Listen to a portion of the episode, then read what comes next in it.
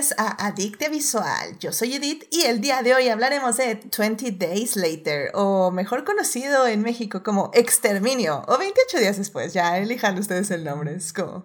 ¡Wow! Para discutir, fangirlear, analizar y llenarnos de feels está conmigo Melvin. Melvin, ¿cómo estás? Bienvenida al programa. Muy bien. ¿Cómo ves que ganamos? ¿Eh? Apliqué el, el release de Snyder Cut, ¿eh? Literalmente, o sea, yo vi en las encuestas cómo llegaban los camiones y cómo bajaba la gente y les daban su torta y les decían, vote por exterminio. y así como, fine, I guess. Y lo peor es que lo, hijo, qué descaro, aparte lo admite así, sin pena. No, no, no, no, no en serio. Ah, pero, pero noten la censura, ¿eh? Porque creo que es el primer programa que no anuncia tanto Edith, ¿eh? No anunció que ah, No, no, no, no, no, no, no, no. se hundió. ¿Dónde? Ninguno, nada más al mero día. Ah, sí, pues exterminio. No, tú. Otros es como ganó tal, ganó tal. No es cierto, qué choro cero. no, tuvo su prevideo, tuvo su video ahorita. Las reseñas no están saliendo ya en los días, pero sí, esa es mi culpa. Pero con ninguna. Y ya, ¿qué más quieres, Melvin? Ha tenido todo el, el, el el espectáculo de siempre, no te preocupes. Toda la semana va a ser de exterminio. Bueno, de 28 días después. ya, ya si te censuran aquí en el programa, es otra cosa, ¿verdad? Pero bueno, ya, veremos qué pasa.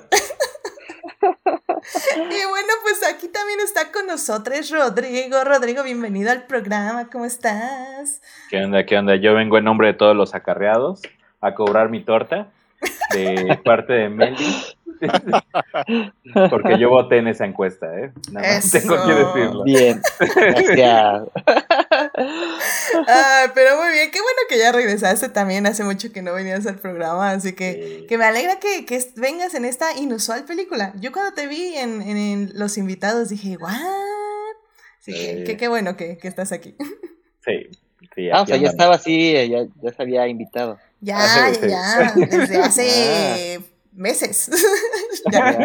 Pensé, pensé que iba a ser uno de los invitados, yo dije. Sí, ya, los recurrentes, creo que él está para este programa.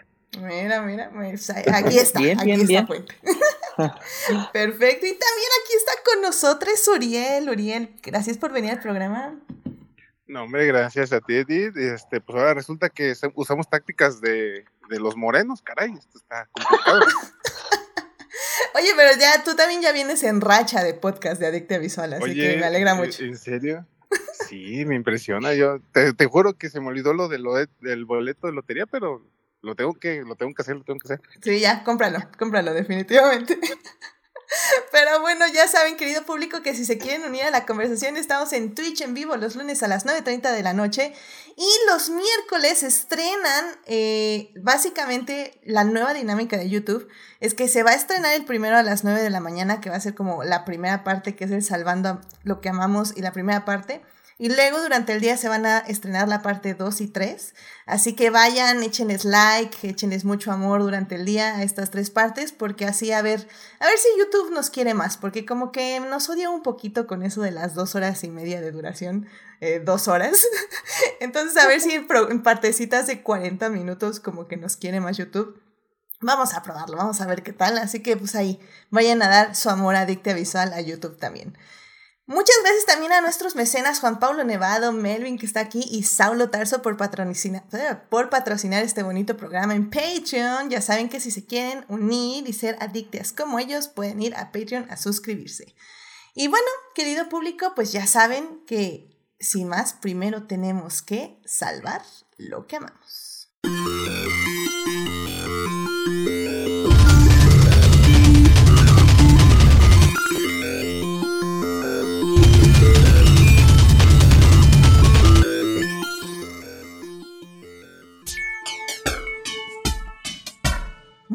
Estamos aquí para salvar lo que amamos. Eh, pues Melvin, ¿qué te gustaría compartir con el público esta semana? Pues a propósito de los zombies, eh, el día, el domingo pasado se estrenó la última parte de la última temporada de The Walking Dead.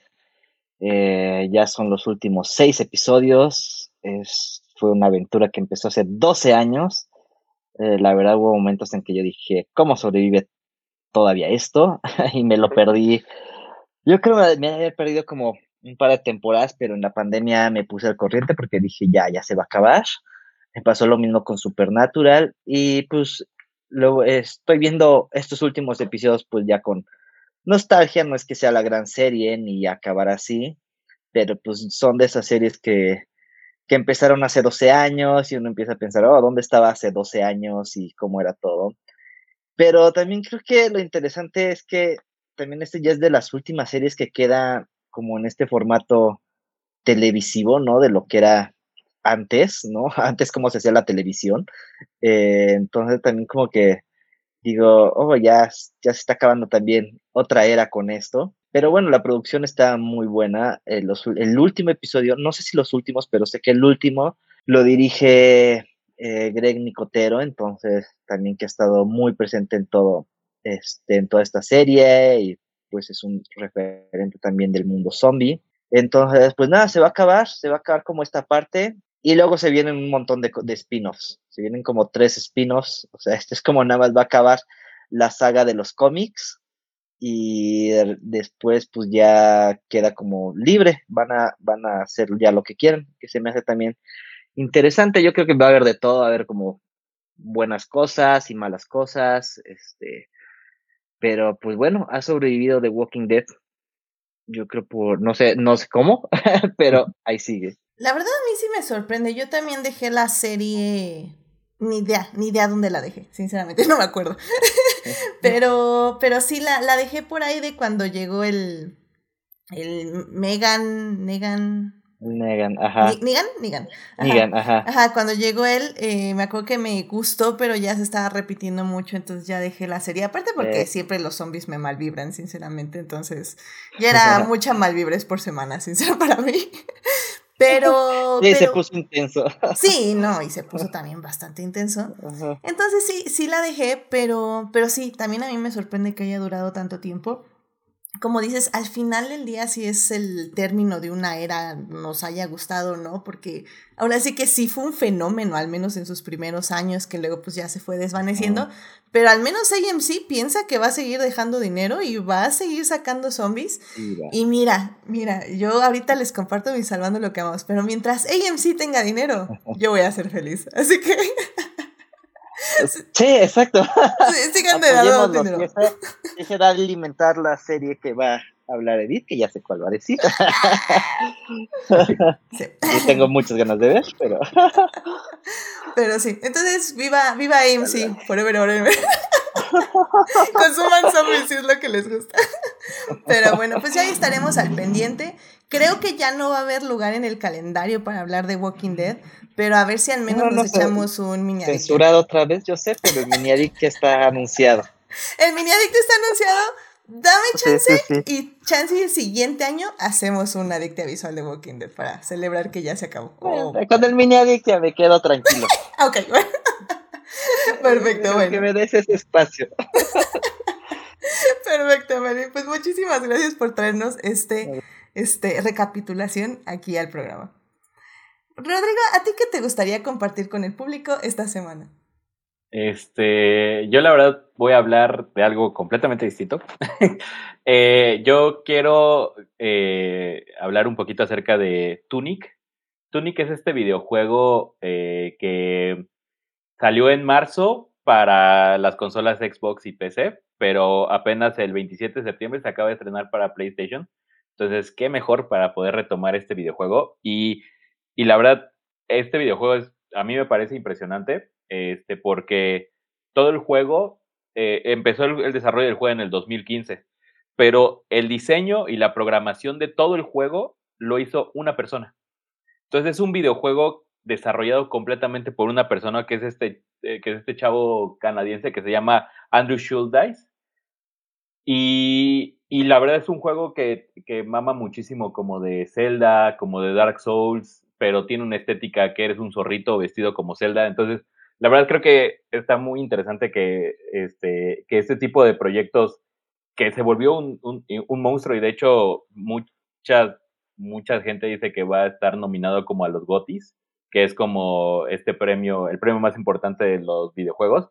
Este, entonces, no sé, me parece como muy interesante como estos proyectos de esta, y de hecho lo dice el mismo Andrew cuando empezó a desarrollar su proyecto fue, pues es que realmente yo desarrollé este proyecto solo porque era lo que quería hacer, o sea, era un juego que decía, es que nadie ha hecho un juego como Zelda, entonces yo quiero hacer un juego como Zelda, ¿no? Y la verdad es que creo que el resultado es espectacular, la verdad la estética es muy, muy bonita, este, entonces a toda la gente que disfrute de los videojuegos y que quiere darse una vuelta y como ver unas propuestas nuevas en videojuego, eh, últimamente yo me he metido como mucho a este mundo de los videojuegos y creo que Tunic es realmente una, una propuesta bastante, bastante interesante. Órale, miran, pues muy bien, muchísimas gracias. Sí, realmente muy poca gente nos trae videojuegos, así que siempre se agradece una recomendación de este, este nicho, por decirlo de alguna forma. Así que bueno, pues vayan a checar Tunic, que pues pueden jugar. ¿En qué, en qué consolas nos decías? Xbox y... Está, en marzo salió en Xbox y en PC, y ahorita en septiembre salió para PlayStation, para la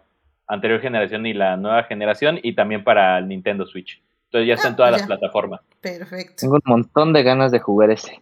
No sé de qué trata, nada más todo el mundo dice, es Zelda y este...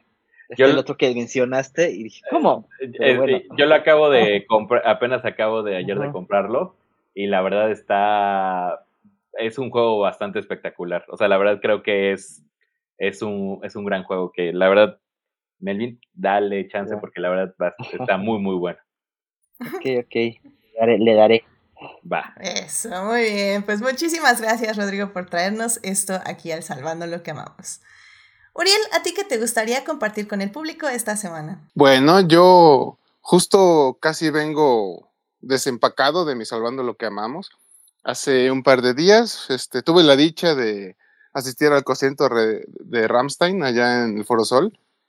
Y pues, híjoles, es un espectáculo, pues la verdad, fuera de este planeta, la verdad. es, es muy, digo, aparte de la música, dependiendo de los gustos de cada quien, ¿verdad? Que es metalerón. Pero el show pirotécnico que tienen es, híjole, la verdad es, es impresionante y estar tan cerca de las flamas, casi, casi sientes como se te queman las pestañas y eso que no estaba yo tan cerca, pero sí estaba en la zona general, ¿no? Entonces, este, pues sí se sentía el rigor del calor y pues todo el show, ¿no? Este, la guitarra echando fuego, el, las llamas que se pone atrás, este, de, eh, eh, en la espalda, que parece como un pavo real de fuego y este, todo, todo el show, ¿no? La verdad, en, en total es, este, muy, muy padre. Vale la pena experimentarlo al menos una vez. Y pues, sí, tuve yo la oportunidad de ir. Y pues sí, la verdad, este, es de los conciertos a los que he ido que, más me ha gustado. Y lo más divertido fue que los, los metaleros mamadores, esos que se sienten la gran, este, la gran cosa del mundo, que, que no querían que su espectáculo fuera manchado por el doctor Simi. y pues fracasaron vilmente, ¿verdad? Porque el, el peluchillo apareció ahí, salió en todas las noticias. Digo, independientemente de lo que puedan todos pensar o no decir de, del personaje, digo, ya se volvió una cosa muy popular en México gracias a la botarga más que otra cosa, ¿no? Eh, independientemente de lo que represente y todo. Pero pues ya es como una mascota común, ¿no? Y pues a pesar de los intentos y, y todos los amargados que no querían que saliera, pues ahí salió. Y pues digo, en general, pues es un espectáculo muy padre. Pues ya, nada más quería compartir mi felicidad con, con ustedes para mi Salvando lo que amamos. Sabía que, porque esa era, era mi otra opción de, de salvamos lo que amamos.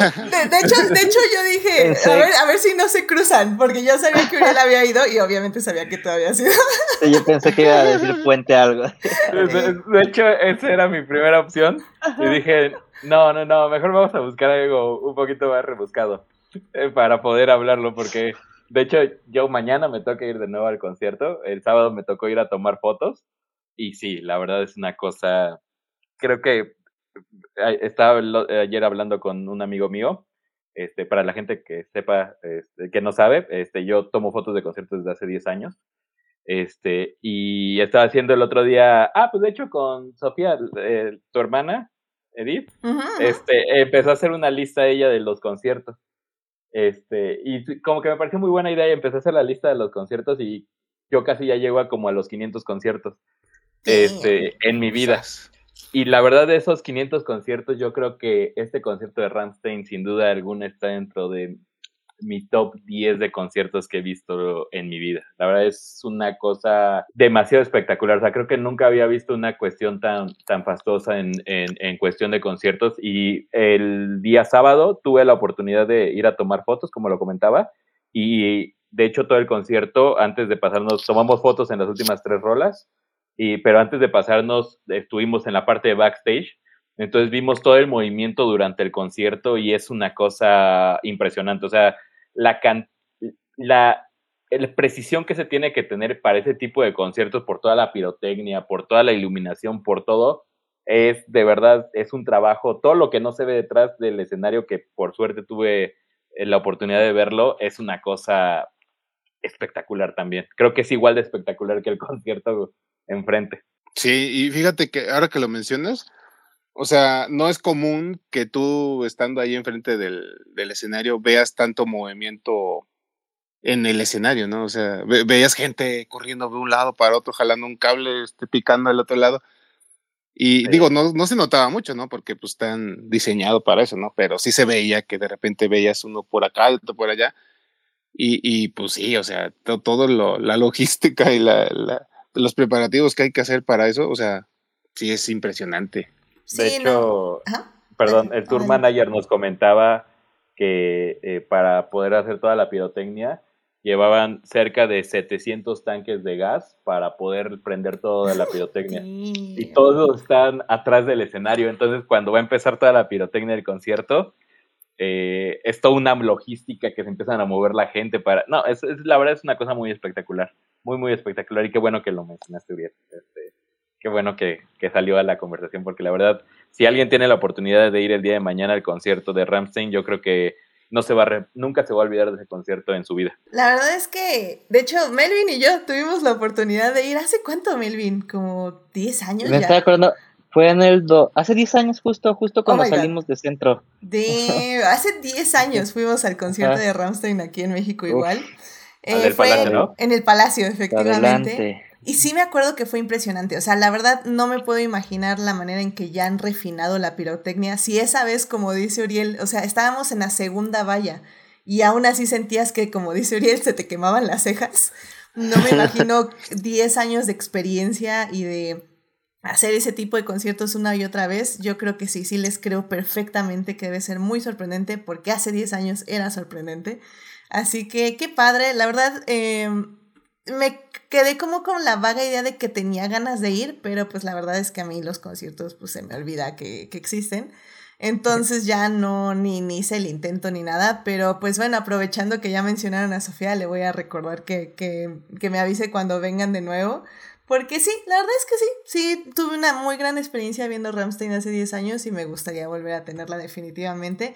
De hecho, eh, Héctor está ahí en el chat y nos está diciendo que que dice la leyenda que Uriel aventó 14, sim 14 simis a la banda y que todos le atinó y que uno se convirtió en una bola de fuego.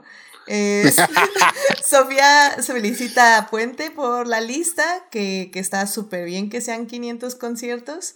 Y que también dice Héctor que 500 conciertos o como dice Sofía, un mes de conciertos. No sé, no sé, no me acuerdo ahorita cuántos Sofía dijo que había ido de conciertos, pero... Ciento y tantos, creo. No, sí, bueno, es que es... Wow. o sea, digo, ciento y tantos también es, es muy, muy no, impresionante, es... o sea... Es, de, es sí, demasiado, oye. es sí, demasiado, sí, o sea...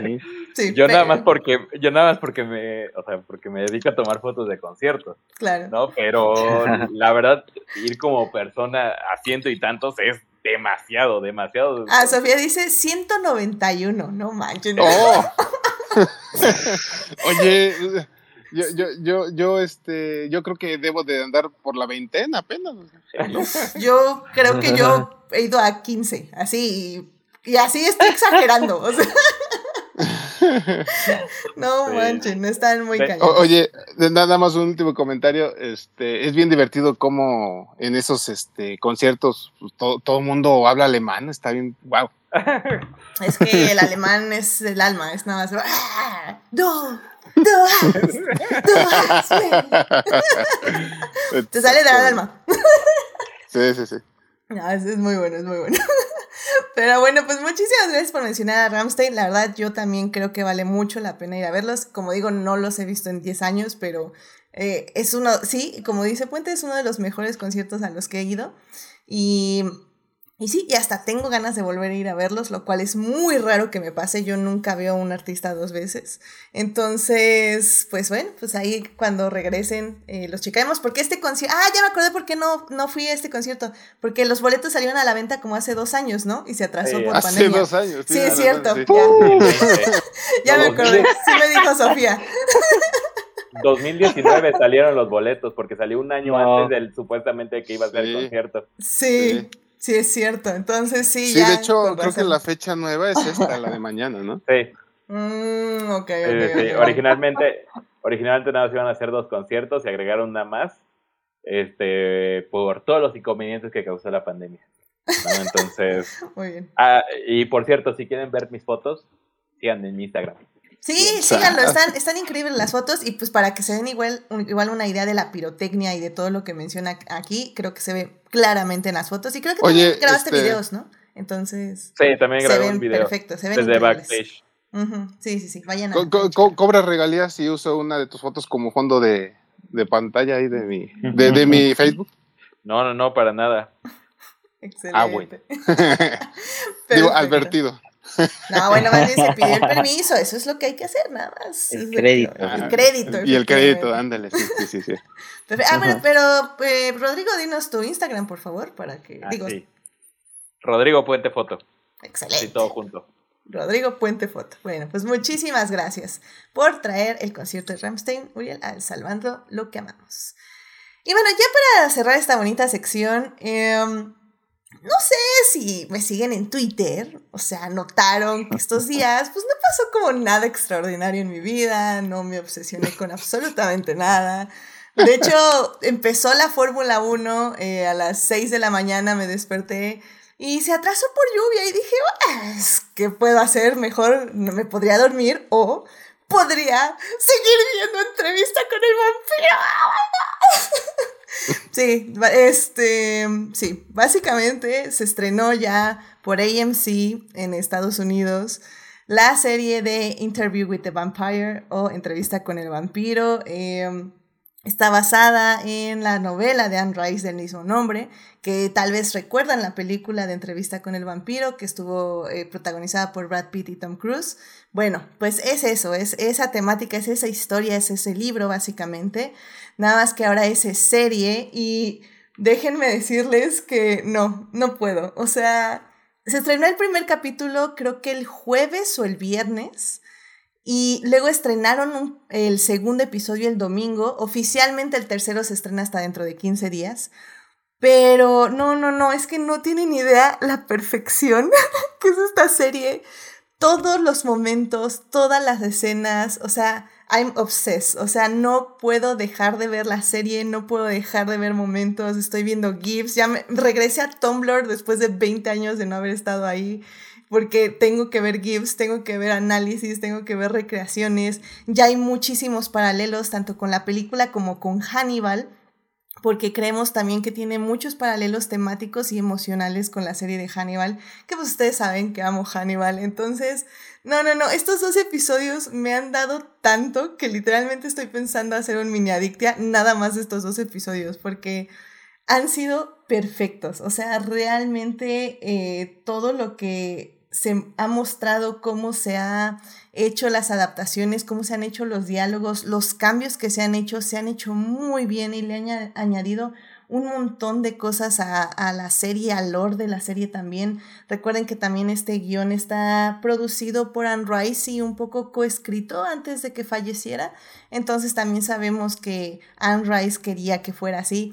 La serie es muy erótica, es muy homoerótica también que es justamente lo que Anne Rice siempre, como ya comentábamos en el especial de Navidad hace creo que un año, casi ya un año, eh, Anne Rice escribía mucha novela erótica Entonces, para la gente que dice, no, pero es que así no era entrevista con el vampiro, no era tan erótica. No, no lo era por la época en que la que se escribió Anne Rice todavía no escribía novelas tan así, pero siempre fue algo que le gustó mucho a ella y lo escribió todo su literatura erótica bajo un seudónimo para justo evitar esos problemas. Pero bueno, sabemos que eran Rice, así que whatever. Pero no, está, está increíble, en serio me, me está encantando. Este Sam Raid hace del Stat, Jacob Anderson, que tal vez recuerdan como Colagusano por... Colagusano, no, espérame. ¿Cómo se llamaba? Grey Worm. Grey Worm en, Grey Worm en Game of Thrones. Eh, era ese personaje, pero bueno, Jacob Anderson ahorita es Louis. Y también sale Eric Bogosian como Daniel Molloy, que también ahí es un cambio de libro, que está bastante interesante de hecho. Entonces, bueno, voy a hablar más a fondo, yo creo que en un mini adicta visual cuando encuentre a alguien que ya le esté viendo. Eh, pero vayan a ver. O sea, ah, el problema que tengo en este momento para ustedes es que la serie no está disponible en ningún medio streaming en México. Solo se puede ver por medios alternativos, así que ya saben, si quieren saber por dónde la pueden ver, échenme ahí un grito en cualquiera de los medios y con mucho gusto se los paso porque también la serie lo padre es que ya está confirmada para segunda temporada, ya la renovaron, por decirlo de alguna forma, la renovaron antes de que se estrenara. Entonces ya sabemos que al menos vamos a tener dos temporadas y la verdad qué emoción. O sea, si estos dos capítulos, o sea, lo mínimo, bueno, son lo máximo de la serie, la verdad ya, o sea, para mí se quedaron increíbles, lo demás puede bajar de calidad y ya la serie va a estar increíble, pero no creo que pase eso, sinceramente, sí tengo mucha fe en que sigan siendo igual de increíbles. Así que vayan a verla, eh, vayan a ver a medios alternativos. está hermoso, está increíble. No me dejen de seguir en Twitter porque de esto voy a hablar. Básicamente esto es mi nueva personalidad por los siguientes dos meses que salgan. los ocho episodios creo que van a ser. Siete, siete episodios van a ser, así que eh, obviamente ya va a haber episodio oficial de Adicta Visual, ya, ya metí la serie. así que bueno, ya, ya, es mucha emoción, me están encantando, en serio, qué, qué padre. Así que bueno, pues este, pues ya vámonos a hablar del tema del día de hoy. Ay, no, vayan a verla, vayan a verla. En serio que la estoy amando. Entonces, bueno, pues ya vámonos a hablar del tema del día de hoy. Vámonos a hablar de cine.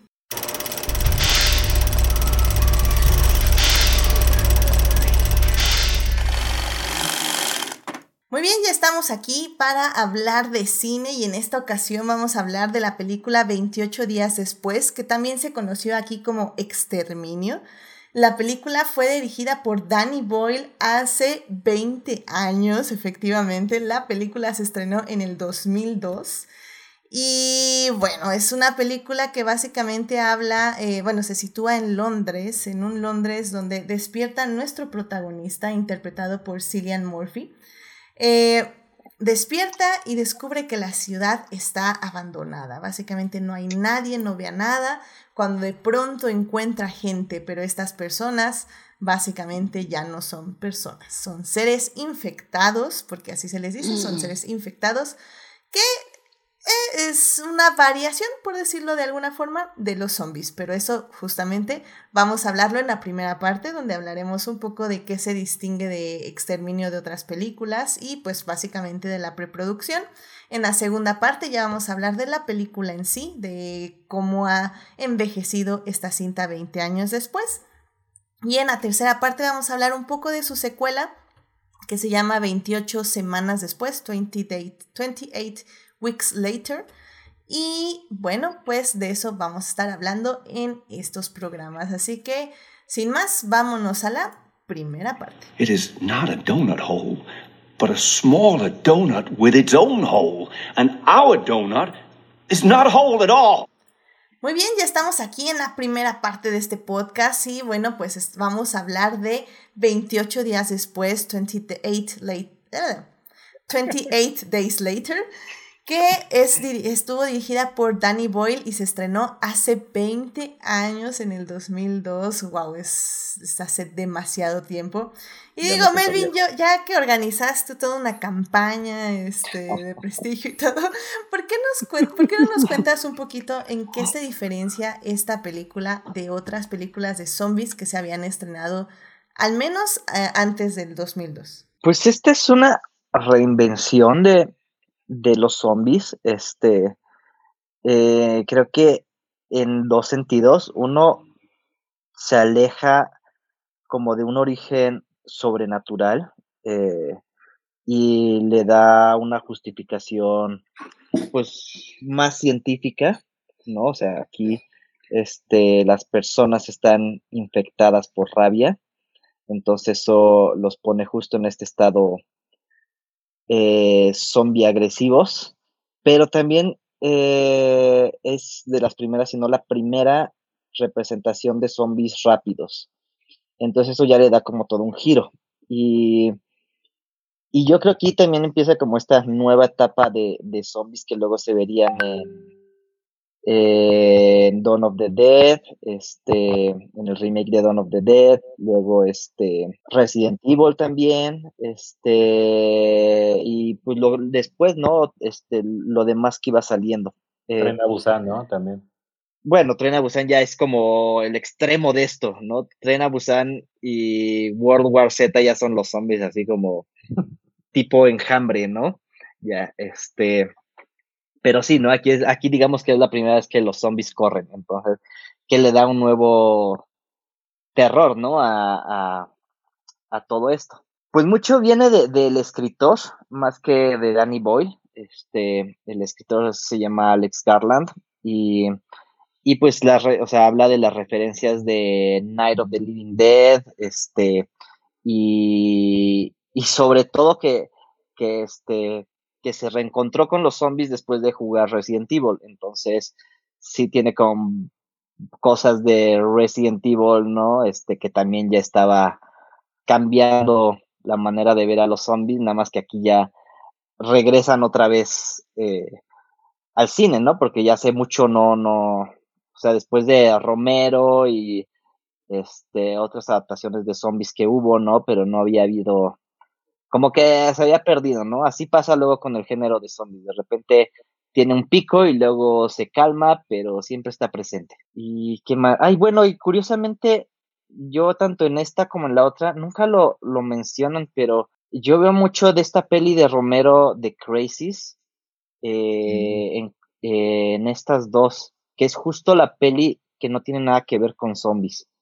No sé si la si, si eh, Danny Boyle o Garland vieron esa peli, pero justo creo que lo traen mucho acá. O sea, es eh, The Crazies es este, o sea, que acá hay como hay un químico en el agua o, algo que hace a las personas violentas, pero la cosa es que de repente pues la, el gobierno encierra eh, a este pueblo en Estados Unidos y pues la gente como está encerrada se empieza a poner violenta, entonces no saben si es el virus o si de verdad están son violentos o no. Y hay muchas cosas aquí, este, que bueno, ya hablaremos yo creo en la segunda y tercera parte.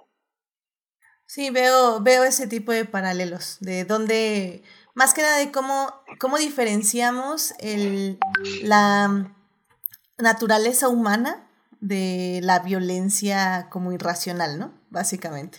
Poco hay, ok. Qué interesante. Y mira, sí es cierto, o sea, al final del día me acuerdo que cuando vimos, vi esta película era muy interesante desde muchos puntos de vista.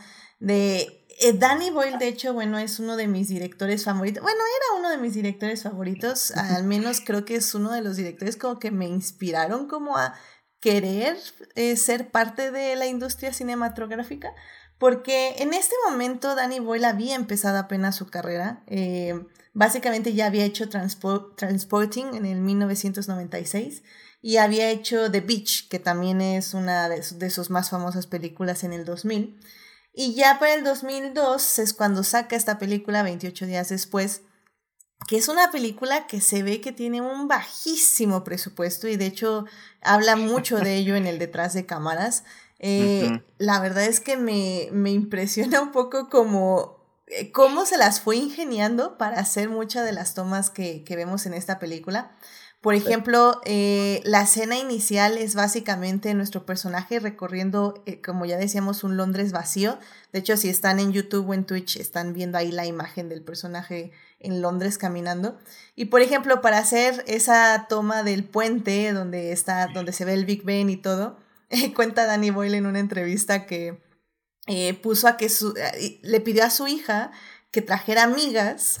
Y sí dice, o sea, dice Danny Boyle, sí, es muy sexista, lo siento, pero es que si viene un señor eh, que va apenas a trabajar a las 4 o 5 de la mañana o que están saliendo de un club y yo voy y les digo, oigan, no crucen el puente por dos, eh, unos 10 minutos, por favor, me van a mandar a volar y se van a arrancar. Pero pues, si unas chavas llegan, les dicen, oye, perdón, estamos grabando, podrías esperarte aquí 10 minutitos, no hay ningún problema. Ah, no, claro, no hay ningún problema. Y así fue como la grabaron, o sea, eh, contaron que eran 10 minutos o 12 en lo que cruzaba Cillian Murphy el puente. Entonces pusieron varias cámaras, ponían a las chavas, les decían, detengan carros, los detenían empezaba Sirian Murphy a caminar, lo grababan y así es como fueron haciendo las escenas de la ciudad vacía. Entonces...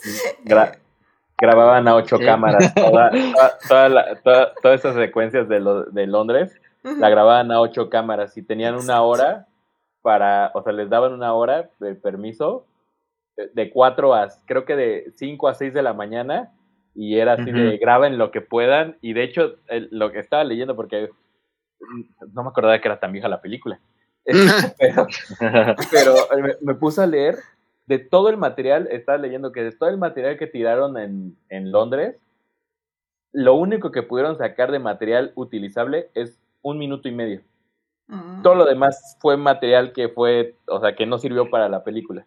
Pero, y creo que grabaron durante una semana así, eh, haciendo esa como táctica, y grabaron, o sea, siete horas, de las siete horas, un minuto y medio fue lo que utilizaron dentro de la película.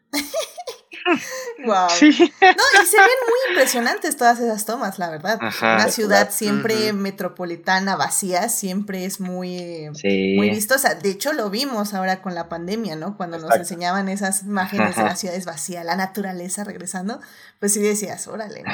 Pues sí está fuerte. Y en ese momento, pues todavía no teníamos COVID al menos este, mm. en existencia. Entonces sí se veía, se veía muy distópico. Y también se siente, porque yo, eh, lo primero que me saltó con la película al menos es cómo estaba grabada. Eh, la, película está grabada en video. Ay, no sé tú, Rodrigo, tú tienes siempre más detalles de eso. ¿Nos puedes, no sé si sepas un poco de cómo grabaron esta película? Sí, de hecho, eh, esta fue de las primeras producciones que se hicieron casi en su totalidad en digital. Nada más eh, la secuencia final fue grabada en 35 milímetros, eh, pero fue grabada después de que se le mostró la cinta a Fox, eh, porque originalmente el final en donde... Ay, bueno, ya pasaron 20 años, si no la han visto ya. sí, sí, sí. Sí, sí lo, siento que yo. Vayan a ver, no, le, no, le, estamos matando nada, ustedes no se preocupen. Está muy buena la peli, pero sí. Exacto, no, se pierden nada, pero si han pasado 20 años y no la han visto, ya, ya no es mi problema. Ya la verdad es, es de que debieron de haberla visto. Este, eh, eh, originalmente la película se acababa en la secuencia del coche cuando se estrella contra la reja. Ahí era el final original de la película cuando se mostró la película a Fox, fue que se hizo toda la secuencia final en, en las montañas. Y esa es la única parte que está grabada en 35 milímetros y que sí se le metió mucho dinero y todo.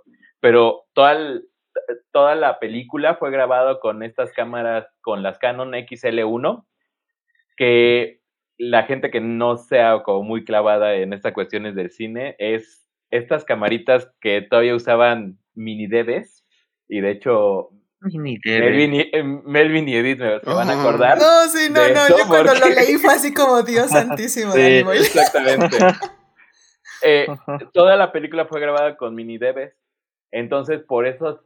Eh, Danny Boyle dice que lo hizo porque quería mostrar como la textura. La realidad es de que era la tecnología que tenía disponible por el presupuesto que tenía, porque la verdad la película es bastante ambiciosa y creo que en algunos puntos, o sea, cuando hay, hay, explosiones, hay como muchísimas cosas con muchísimo valor de producción, Y yo creo que una de las cosas en las que tuvo que recortar Danny Boyle, yo creo que fue en el equipo de fotografía. Y de hecho, el trabajo de Anthony Mantle, que es el fotógrafo de la película, es la verdad, con lo que tiene, hace un trabajo espectacular. La verdad, yo la empecé a ver, cuando empecé a ver la película de nuevo, yo decía, es que no recordaba que se viera tan, tan mal o que hubiera envejecido tan mal. Y la verdad es que envejeció muy mal la película. O sea, es una lástima que haya envejecido tan mal la imagen porque, eh, y, y, al final yo creo que es eso, ¿no? Al final alguien se tiene que aventar el, el tiro de decir, a ver quién va a ser el primero que lo haga con una tecnología nueva y Danny Boyle fue uno de, de ellos que decidió hacer eso y yo creo que hoy en día, después de 20 años, la película se ve más vieja de lo que es realmente. Este, pero creo que a pesar de eso, el, el director de fotografía, este Anthony Dodd Mantle, lo hace muy bien. O sea, hay, hay momentos que al principio como que te cuesta entrar por la imagen y pasan 10 minutos y ves estas tomas de, de, de Londres despejado y, y, se te olvida la imagen. O sea, la imagen queda a un lado por lo tan bonito que se ve, los encuadres, cómo te mete a la historia. Creo que Alex Garland hace una escritura preciosa acerca de la de, de y creo que y creo que por eso ahora Alex Garland es un tremendo director. ¿no? O sea, creo que por eso sus obras ahora de Alex Garland como director se nota que las fue puliendo muchísimo por el, este trabajo que tuvo con Danny Boyle en su principio, en el principio de su carrera. Entonces, la verdad, la verdad es que creo que en cuestión visual, en cuestión técnica, lo que hicieron ellos fue algo muy audaz, que a lo mejor no envejeció tan bien, pero creo que después de los primeros cinco minutos de que ves la película y te cuesta un poco de trabajo entrar porque la imagen se ve un poco pinche, se te olvida por completo y terminas dándote cuenta que es una película tremenda. Que por cierto, nada más para aclarar, eh, los mini DVs eh, hagan de cuenta que son como cintas, o sea, como de esas cintas que, bueno, es que, ok, sé que no, sé, que no nos escuchan tan Gen pero antes había como unas cintas como VHS que ponías así en unas maquinitas y con eso lo grababas y así. Así eran los mini DVs, igual eran cintas. Y, y, básicamente, literalmente se te acababa la cinta y tenías que poner otra. Pero es un video tan feo, o sea, solo se usaba como en las televisoras, por ejemplo, para grabar programas de, no sé, noticieros y así, porque es como lo más sencillo. Pero, fue la primera, pero fue la primera tecnología digital que existió. Exactamente, y por eso sí estoy de acuerdo, o sea, la película yo la empecé a ver y dije, a la feo, se ve horrible. Pero aparte es porque Danny Boyle, sobre todo al inicio, revienta muchos los colores y eso es muy deliberado por lo que quiere ir mostrando. Y como dice Rodrigo, o sea, al final del día, eh, poco a poco, hasta sientes que la imagen va mejorando porque conforme van avanzando los personajes dejan de sobresaturar los colores y eso te hace apreciar más la imagen, pero al mismo tiempo ver como más la crudeza de lo que está pasando hasta que terminas en esta hermosa imagen de, de 35 milímetros que pues ya se ve muchísimo mejor.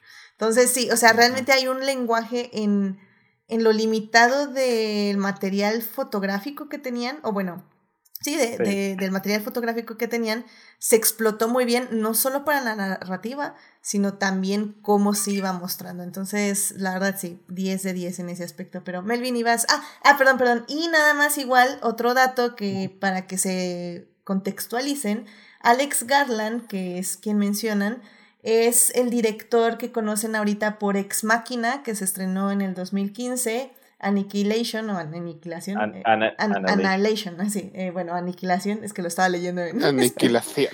que se estrenó, está en Netflix, según yo, en el 2018. Y al parecer ahorita va a estrenar, o ya se estrenó, una película que se llama Men. Uf, también, véanla. Ah, ok, muy bien. Ah, sí, en mayo, se estrenó en mayo. No, no la he visto, ¿eh? Mira nomás. Uf, uf, uf, peliculón. Entonces sí, la verdad es que se convirtió en un director que tal vez no es del gusto de muchas personas, pero sí es al menos muy interesante, sinceramente. Pero Melvin, ibas a mencionar algo, perdón. Pues nada más, este, también usa eh, Super 8 para el flashback. Mm, o sea, ahí juega con esos formatos, con todos los formatos. Y este, y yo sí, cada rewatch que le doy, como que le agarro más cariño a lo feo que se ve. Como que ahorita, siento que aguanta un poco más porque justo como la misma, el mismo tema, como que todo se siente una pesadilla y es justo como recordar esos videos viejos, ¿no? Como, como si el mundo se hubiera destruido y entonces quieres saber qué pasó y pones tu VHS que sobrevivió, entonces creo que con el tiempo ha mejorado. Y de hecho, también, perdón, perdón, adelante, último, este, siento que el Blu-ray aguanta un poco mejor que el streaming. Entonces, si pueden verlo en Blu-ray, mejor que el streaming. Y, y, y, de hecho, perdón nada más porque tuve una entrevista también con el fotógrafo. Y de hecho, lo que dice Melvin es exactamente lo que quería el fotógrafo. Este, al principio de la película, al principio de la película, este, utiliza un filtro este, que se llama Black Promise, que es como un poco para dar este halo a la, a la, a la imagen porque era esta cuestión de que no sabía si, o, bueno, lo que quería mostrar era como esta, hasta antes de llegar a la, a la escena de la iglesia, todas estas imágenes se ve con este, con este bloom, con este resplandor en, la, en las luces altas, porque era como esta cuestión de decir, esto es un sueño y después de que sale de la, de la iglesia realmente te das cuenta que no, es, no es un sueño, sino es una pesadilla. ¿No? Entonces, este, e, este detalle que también es como muy sutil por parte del fotógrafo, con, como le decía Edith, con sus limitantes muy grandes, porque son muy grandes los limitantes, pero empiezan a darle como esa forma de decir, bueno, ya estamos aquí, vamos a ver cómo vamos a empezar a moldear la película para poder dar este discurso visual más complejo aún y lo logran de manera perfecta, creo. Sí, qué dato curioso, eh, todos los infectados de la iglesia eran voluntarios, no les pagaron ni un centavo, les dijeron te maquillo de zombie de un día y te regalo una, literalmente a, cup of tea. exacto, les pagaron con té. les pagaron con té, entonces, pues viva, viva este, los voluntarios que dicen, sí, yo me pinto de zombie. Viva el cine de ajo. Exactamente, exactamente. Me, y, de hecho, y de hecho, otro dato, que esos, yo creo que esas son las genialidades que hacen de una película buena a una gran película. Todos los, eh, y lo estaba leyendo hoy mismo, todos los este, zombies que salen son atletas de alto rendimiento. No. Para que parezca, para que parezca que son más, o sea, que pueden hacer más que un humano común y corriente. Por eso se ven también tan impresionante los, los infectados, porque, o sea, dices, eso no lo puede hacer cualquier humano, y efectivamente, porque son atletas de alto rendimiento, pero esa es la genialidad de un director, de decir, tengo estas limitantes, pero puedo suplirlas con estas otras cosas para hacer más espectacular el resultado final. Yo creo que ese tipo de detalles que son ese surcido fino que hacen los grandes directores. Por eso esta película sigue siendo hasta el día de hoy como un referente en el cine de terror, cuando pudo haber sido por todas las carencias que tiene, o sí, o que tuvieron en ese momento, puede haber sido una película que pasara desapercibida. Pero no, realmente es una película que es hasta el día de hoy una cátedra de hacer buen cine. Literalmente. Sí, la verdad sí me sorprendí mucho. O sea, ayer que hice el rewatch, eh, estaba tratando de verlo con la máximo de luz posible. Pero al final del día ya hasta me olvidé como un poco. No, es que sí, a mí sí me malvibra un buen esto. Pero, pero como, como que hasta me sorprendí. O sea, dije así como, órale, o sea, sí estoy encontrando muchos valores cinematográficos y eso me está gustando porque me distrae del tema principal. Este, pero, pero aparte, por ejemplo, digo, para hablar mal de la serie que no estoy viendo, eh, las escenas de noche se ven muy, muy bien. O sea, están muy bien, iluminadas. Eh, ahora sí que la luz la poca luz que da, da en los lugares perfectos donde sabes qué está pasando, sabes qué están sintiendo los personajes y estás viendo sus caras de terror o sus caras de angustia o sus miedos o su eh, adrenalina. Entonces la verdad funciona muy muy bien en ese aspecto también. Y yo creo que eso es lo que hace un buen trabajo de fotografía, el entender tus limitantes y saber cómo sacar lo máximo posible. Digo, no por algo este Anthony Dodd Mantle en tres, dos películas después de Danny Boyle ganó el, el Oscar con Dog Millionaire, ¿no? O sea, digo, o sea, ya cuando tuvo el presupuesto dijo, bueno, ahora sí voy a hacer lo que sé hacer Bueno, con y, todo el dinero y del que mundo, Slum, ¿no? Slumdog the Millionaire a mí no me gusta nada, pero sí, o sea, ahí sí fue de, literalmente Danny Boyle pasó de no poderle pagar a sus extras a, a ver, ¿quién quiere un fajo de billetes? Se los regalo. Pero, pero yo creo que, pero yo creo que eso es lo que hace a un gran fotógrafo, un gran fotógrafo, de que a mí me das dos pesos y con dos pesos hago que parezca como si son diez pesos, y a mí me das un millón y con un millón puedo hacer que parezca de 100 millones. Sí. Eso yo creo que se nota muchísimo en esta película y, y yo creo que es creo que es súper interesante regresar como a los principios de las carreras de los grandes directores o de los directores ya muy reconocidos hoy en día, porque vas viendo ese proceso también de los o de los grandes fotógrafos o grandes editores o grandes actores, vas viendo cómo ese proceso de cuando no tenían nada siguen siendo grandes en lo que hacen y ya ahorita que ya lo tienen todo y el, tienen el mundo a sus pies, lo siguen haciendo de la manera más perfecta, ¿no? Completamente de acuerdo, porque bueno, eh, para quien no esté familiarizada con la filmografía de Danny Boyle, hace justamente esta película 28 días después, luego hace Millions, que es una peli que a mí me gusta muchísimo, es muy muy bella, pero la que más me gusta, de hecho está en mi top, de, no sé, 20 de mis películas favoritas de todo el tiempo, es la de Sunshine, eh, también con. Cillian Murphy, o sea, es, es una hermosa película, es increíble. Luego ya saca Slumdog Millionaire, eh, 127 horas, que también fue una película bastante interesante. Y pues, por ejemplo, también la que pueden reconocer es la de Steve Jobs, que creo que fue como su última película buena.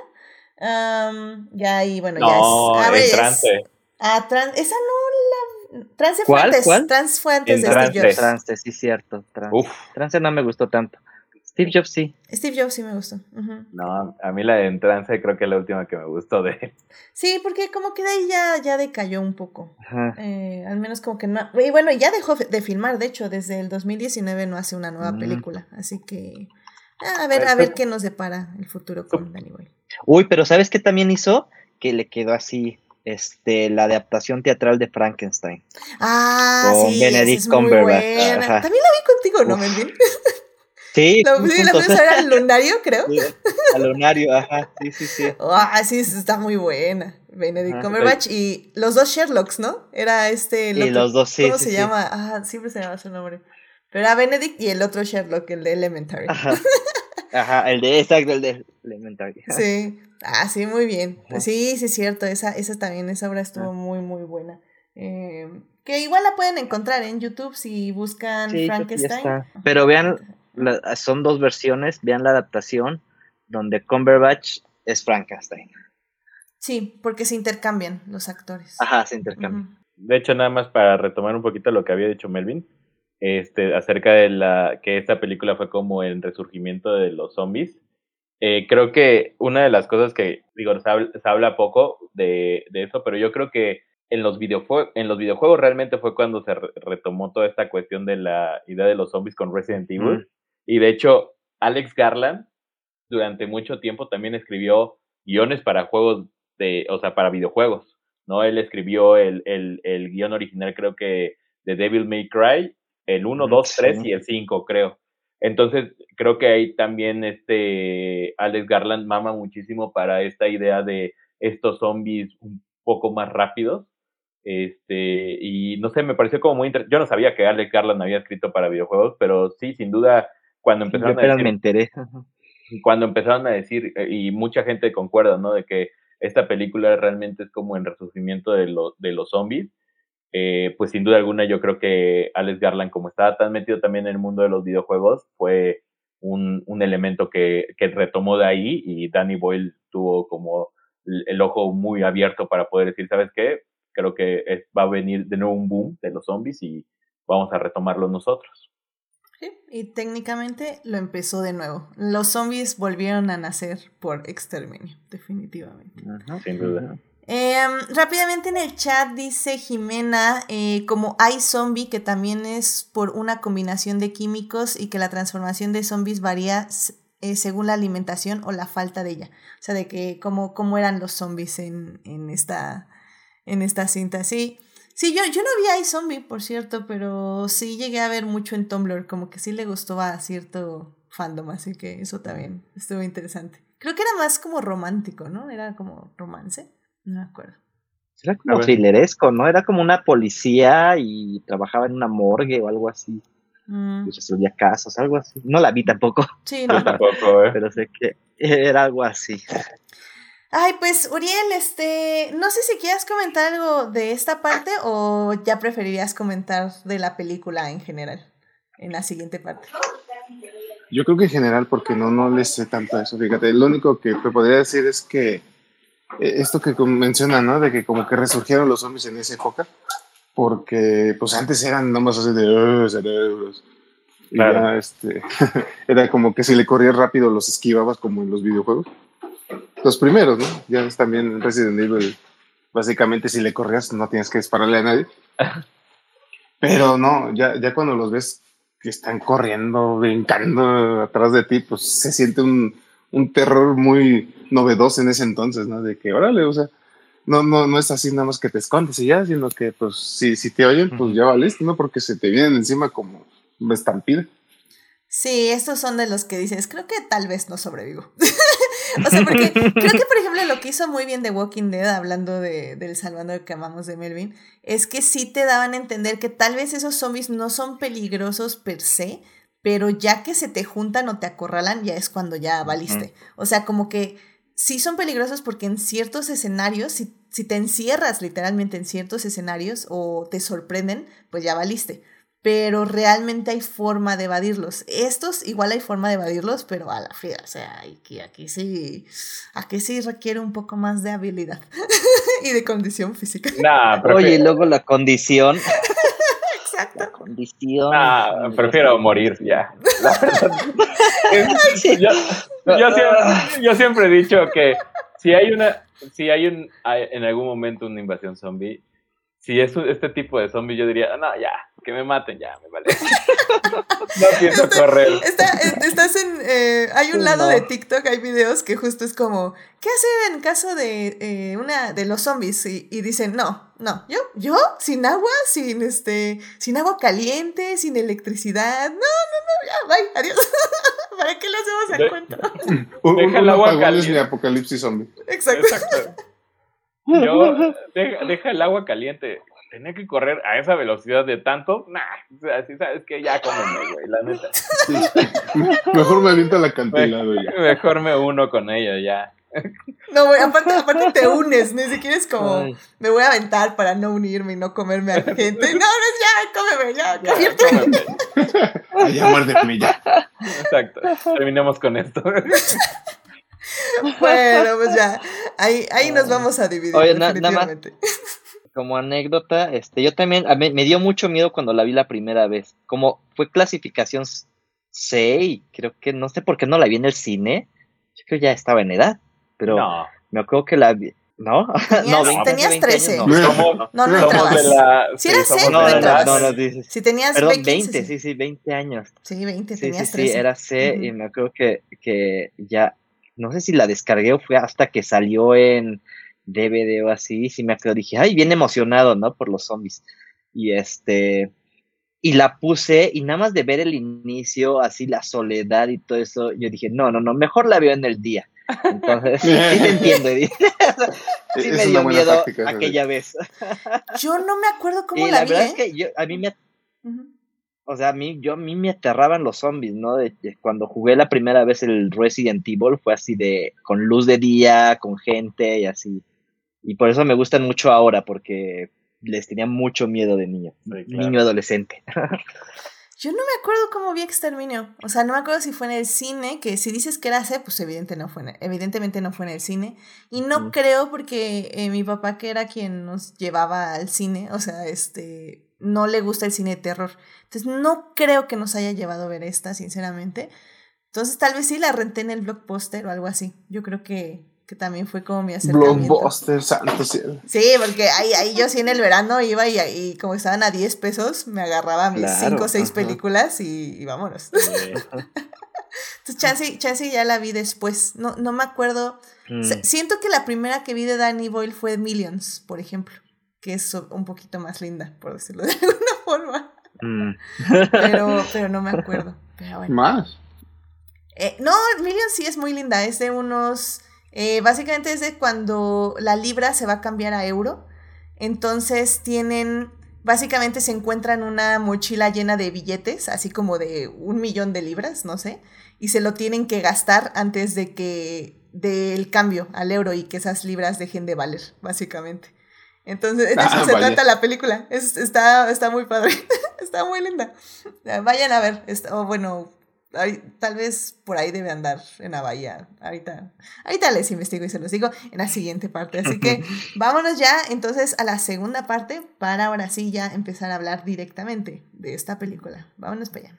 Blow that piece of junk out of the sky! Muy bien, ya estamos aquí en la segunda parte de este programa. Estamos hablando de 28 Days Later, o mejor conocida como 28 días después, o Exterminio, que creo que así fue como se llamó aquí en México, porque tengo la vaga sensación Mm. de que se llamaba Exterminio, pero como que ya no la encontré Sí. así en ningún lado. Sí, sí, sí. Sí, Sí, ¿no? En español llama. fue así, eso es raro, ajá. Sí. En el cine sí se traer. estrenó. Sí, sí, sí, entonces, pues eh, exterminio. En la primera parte, pues les estuvimos dando muchos datos de la producción, de cómo se filmó, de Danny Boyle, de Alex Garland, el escritor, y pues estuvo como muy, muy interesante en esa parte. Y ahorita ya vamos a hablar de la película en sí, de pues cómo ha envejecido durante estos 20 años, que la verdad hemos hablado muy bien de cómo se filmó en sus limitaciones y cómo ahora podemos como apreciar muchísimo del trabajo que se hizo detrás de cámaras. Pero Uriel, ¿por qué no nos cuentas un poco de tu experiencia al ver esta cinta y pues qué fue lo que, lo que te causó cuando la viste por primera vez y pues ahorita si la volviste a revisar, ¿qué te, cómo, cómo te dejó? Fíjate que justo eso que hablábamos, de que como que estos zombies eran muy modernos, ¿no? De que realmente se sentía una, una amenaza muy fuerte, ¿no? Y muy aterradora. Porque, pues sí, ¿no? O sea, es un enjambre de monstruos que te corretean por todos lados, ¿no?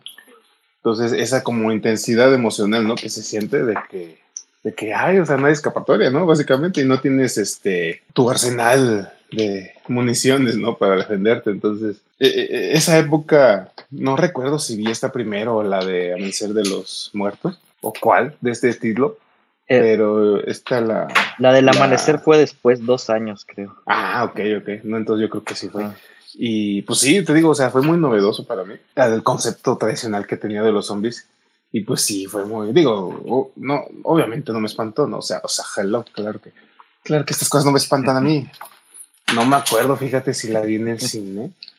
Este, pues yo, yo sí, mm, bueno, buena pregunta, ¿eh? No, no, no recuerdo si la vi en el cine porque justo no ubico cuál vi primero, entonces a lo mejor fue igual, ¿no? De que la vi después por, en, en Blockbuster o algo así. Porque sí, sí, no, no, te sé decir exactamente cuál vi primero, pero me gustaba mucho, o sea, esa época de que fue el boom de los zombies, ¿no?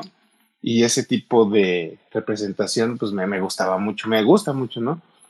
Entonces, este, sí, sí, el, el momento que sí recuerdo es que cuando la vi, pues me fascinó sobre todo como a- a alguien también mencionaba, ¿no? El inicio, ¿no? Que se ve toda desolada la ciudad, y, y así, ¿no? O sea, es, te, te involucra en el, en el ambiente, ¿no? De, de- muy eficientemente, o sea, te, te plantea el panorama, ¿no? De que esto es, es, tal cual, ¿no? Un apocalipsis zombie y, y, no hay esperanza, ¿no? Básicamente, al menos este, así a, a primera vista, ¿no? Entonces, sí, me, me gustó mucho esa parte.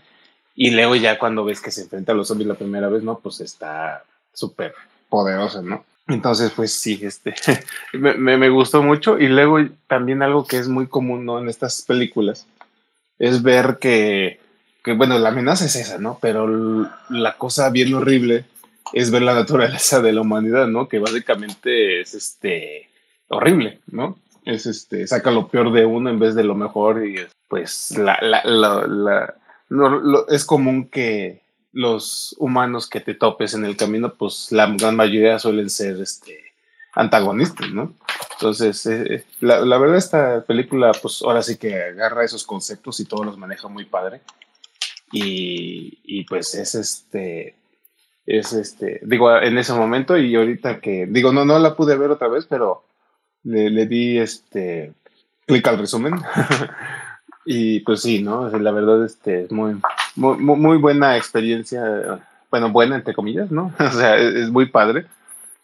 me gustó mucho el concepto y pues de, de hasta la altura, hasta estas fechas, pues me, me gusta mucho ese manejo que le dan de ese tipo de cintas. Digo, nada más como dato curioso, ese año del boom de los zombies también se estrenaba Resident Evil, la primera, la más mejorcita lograda, pero La, la más mejor. La única decente de esa terrible. Yo, yo me terrible, sigo terrible sorprendiendo que creo que he visto, si no todas, una gran parte de esas películas y no sé por qué. Dios mío, ¿por qué? No tengo Wow. idea. De hecho, eh, la de Resident Evil se estrenó un mes antes aquí en México que la de Exterminio. Mm. Entonces yo Mm. creo que también fue una cuestión de por eso, porque al parecer aquí en México tuvo muy buena aceptación, o sea, a nivel mundial, pero creo que aquí en México tuvo muy buena aceptación esta película, pero yo creo que fue como por este mismo jale de la película de Resident Evil, como que dijeron, ah, es otra de zombies, y por eso creo que aquí en México tuvo de muy buena zombies. aceptación esta de Exterminio. Sí, aquí se estrenó el... Es que también se estrenó muy tarde, porque la película se estrena el primero de noviembre del 2002 en Estados Unidos, o bueno, en el mundo, y aquí llega, parece ser que el 15 de agosto del 2003. Entonces llegó, pues básicamente casi un año después esta tarde. película. Ben- benditos tiempos cuando no se estrenaban simultáneamente a nivel mundial, ¿no? Que teníamos de Es que, esperar ¿sabes qué? Yo un año creo, casi. yo creo que antes se estrenaban, creo que en esa época se estrenaban con meses de diferencia, pero yo creo que más bien eh, Exterminio eh, la catalogaban como muy cine de arte. Entonces, pues por eso fue como, no, un año después, vaya. Y eso yo creo, hasta te firmo, que fue porque tuvo éxito Resident Evil, que quien la haya comprado dijo, ah, ahorita, Claro. ahorita está la ola, vámonos a agarrar. Y pues Claro. les fue bien por eso, ¿no? Visionarios. Sí, claro, y, no lo dudas, ¿no? No lo dudas porque la verdad, eh, como decía Melvin, la verdad es que o sea, venía este boom de Resident Evil, el videojuego. Sale la película, que no tiene nada que ver con el videojuego, pero llega este, este sucesor espiritual que es Exterminio, que tiene muchísimo más terror que las películas de Resident Evil, que es más semejante al videojuego. Entonces, yo creo que por eso ahí la gente como conectó súper bien de este vacío que dejó Resident Evil la primera, que tiene nada de zombies. Y esta que Ah, sí, tiene ¿no? más parecido a zombies. Sí, exacto. Esto es cierto. Ay, pero... Ay, en esa peli. Sí. sí, no, yo todavía no supero que, que sí he visto casi todas las de Resident Evil. Y aparte son horribles. No, ah, no. Pues habrá aniversario. Habrá aniversario. No, no. Oh, no. No, no. Las he visto, pero no las las pienso seis volver a ver. Son de las cosas que, que espero olvidar eventualmente. De hecho, ¿cuántos son? ¿Como siete? Ocho. ¿Ocho? Ocho. Dios. Ocho. No Se manches. atreven. Yo, yo, yo la verdad tengo el, este, el, deshonor de haber visto tres. Yo creo que yo he visto como Ay, cinco. Todas. Hijo, No, Yo bueno, también todo. he visto todas. ¿qué se hacen eso? Es que, es que estoy diciendo que, que creo que la razón por las que he visto es porque siempre me invitaban a la premier. Entonces Ah. íbamos a ver a Mila y pues, ya Premier, entrabas a las sea. premieres. Pero no sé por qué. Ay, qué horror. Pero bueno, regresando a 28 días después o exterminio. eh, justamente lo que decía Suriel es lo que a mí me gusta mucho de esta cinta, porque en general las películas de zombies, como bien dices, tienden a hacer eso. O sea, sí están los zombies, pero lo peor de todo este universo es la humanidad. Eh, no, no que eh, existan estos seres que te comen, sino básicamente lo que eres capaz de hacer solo para sobrevivir. Que en el caso, por ejemplo, de Puente, de Rodrigo, ya dijo que no va a hacer absolutamente nada, pero las personas que sí queremos sobrevivir, pues eso, de qué, de qué te atreverías, ¿no? De hacer o no hacer para seguir con vida, ¿no? Em, y creo que Exterminio es una de las películas que lo maneja de muchísima mejor forma, porque incluso ahora que la volví a ver, hasta se me hizo como un coming on- of age, como un crecimiento del personaje de madurez, porque empezamos con este joven que básicamente está solo en, en el, en el mundo, eh, que no sabe, que lo único que piensa ya que encuentra otros seres humanos es pues ir a ver a su, a su madre y a su padre, ¿no? Encontrarles y ver que estén bien o que no estén bien, dependiendo. Y un poco la película se basa en que va a estar encontrando diferentes figuras paternas que lo van a estar guiando de una forma u otra en su crecimiento o madurez en el camino de aprender a sobrevivir. O sea, primero tenemos este, este joven que básicamente le dice, no, pues ya se fregó todo el mundo, pero bueno, vamos a buscar a tu madre y a tu padre. Luego encuentra a este señor que tiene una hija y que pues básicamente se vuelven en, en sí como una familia. Eh, de hecho hay un momento en que está teniendo una pesadilla y el, señor llega y le dice, este, eh, ahí estás, estás teniendo una pesadilla, este, despierta y él le dice, no, gracias papá. Entonces, como que están estas figuras paternas muy marcadas que luego ya llegamos con, bueno, es Frank, es primero el, el señor con la hija, que su hija creo que es Hannah. Y luego ya al final llegamos con el general Henry West, que es interpretado por el magnífico Christopher Eccleston, que yo no me acordaba y fue así como, Christopher Eccleston, ¿qué, haces aquí, amigo? Pero y bueno, que al final el día es, es, empieza siendo como una figura paterna y pues termina siendo el villano, ¿no?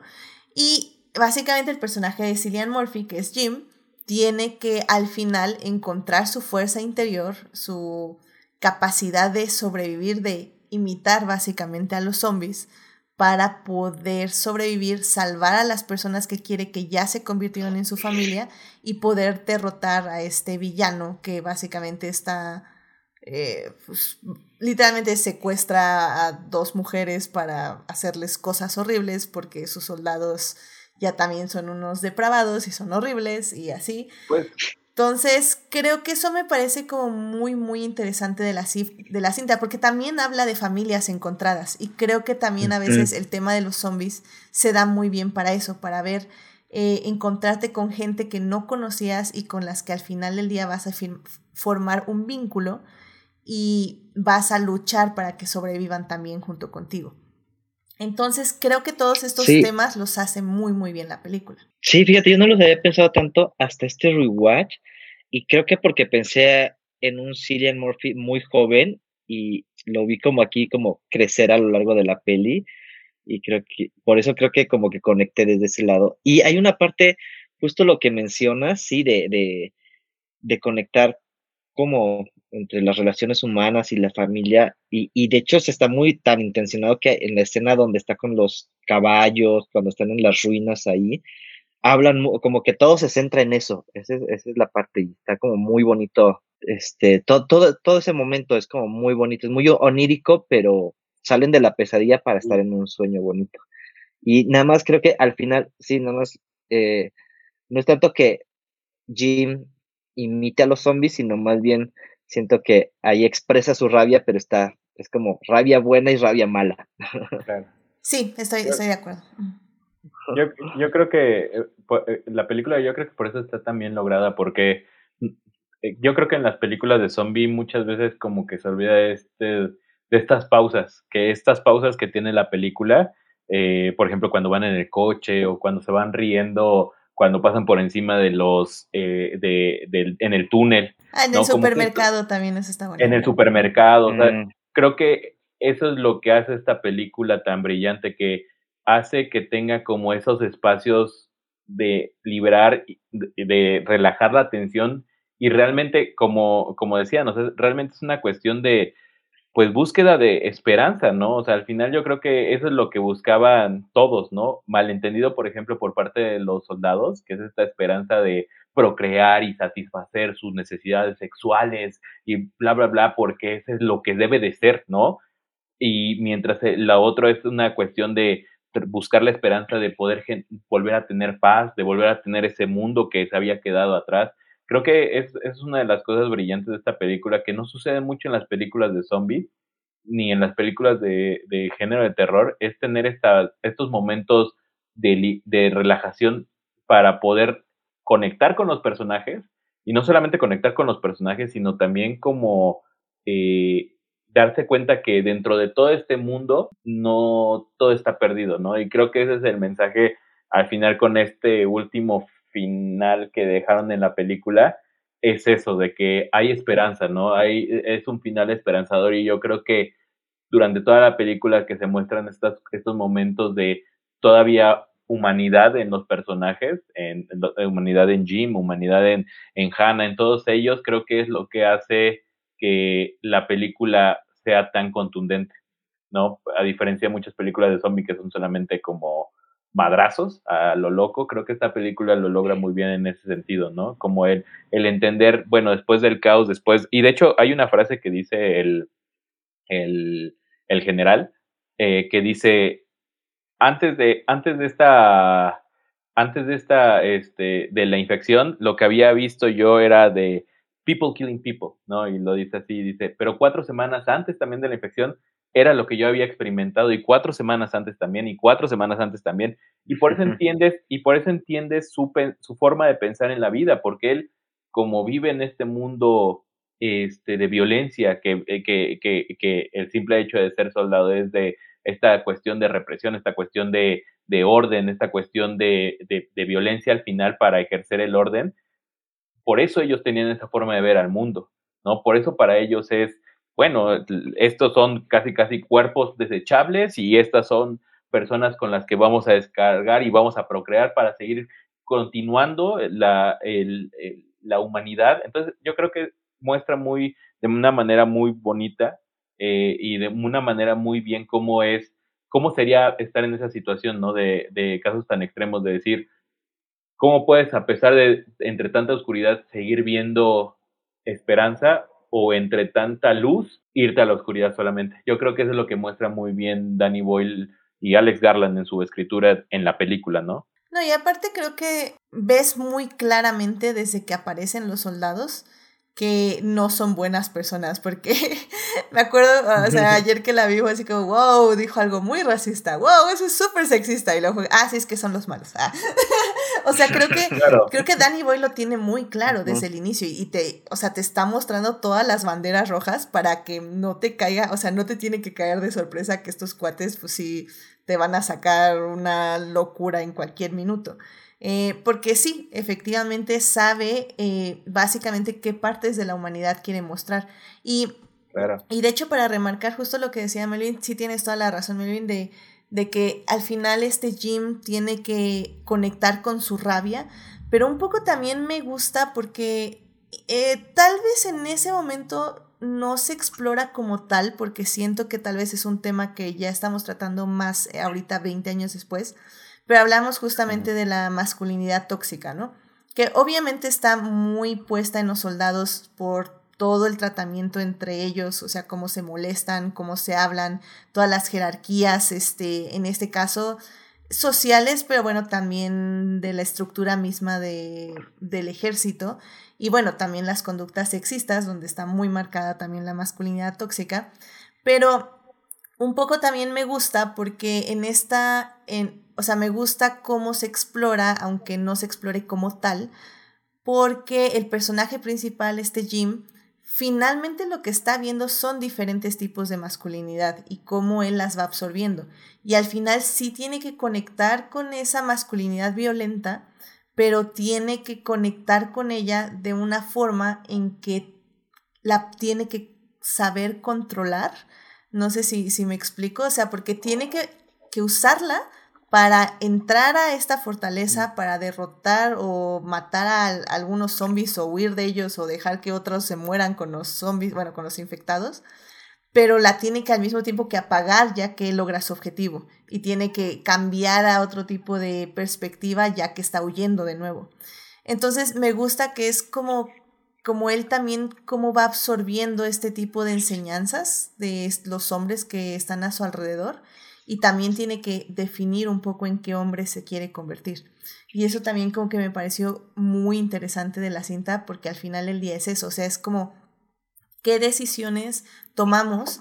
En este caso, creo de él es como qué decisiones tengo que tomar para ser el hombre que quiero ser. Y por eso el final, si, si hubiera terminado esta película con ellos estrellándose en la reja, creo que a mí me hubiera, me hubiera fallado mucho esta película porque qué bueno, o sea, qué bueno que sí replantearon y les dieron el presupuesto para terminarla de otra forma, porque si nuestro personaje principal, si Jim no hubiera encontrado esa paz dentro de él, creo que se hubiera quedado muy seca. Por eso no me gustan esto, ese tipo de finales como tan...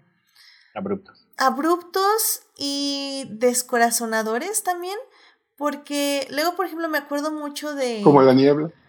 La niebla no, no la he visto, pero no sé si han visto eh, The Descent, el descenso.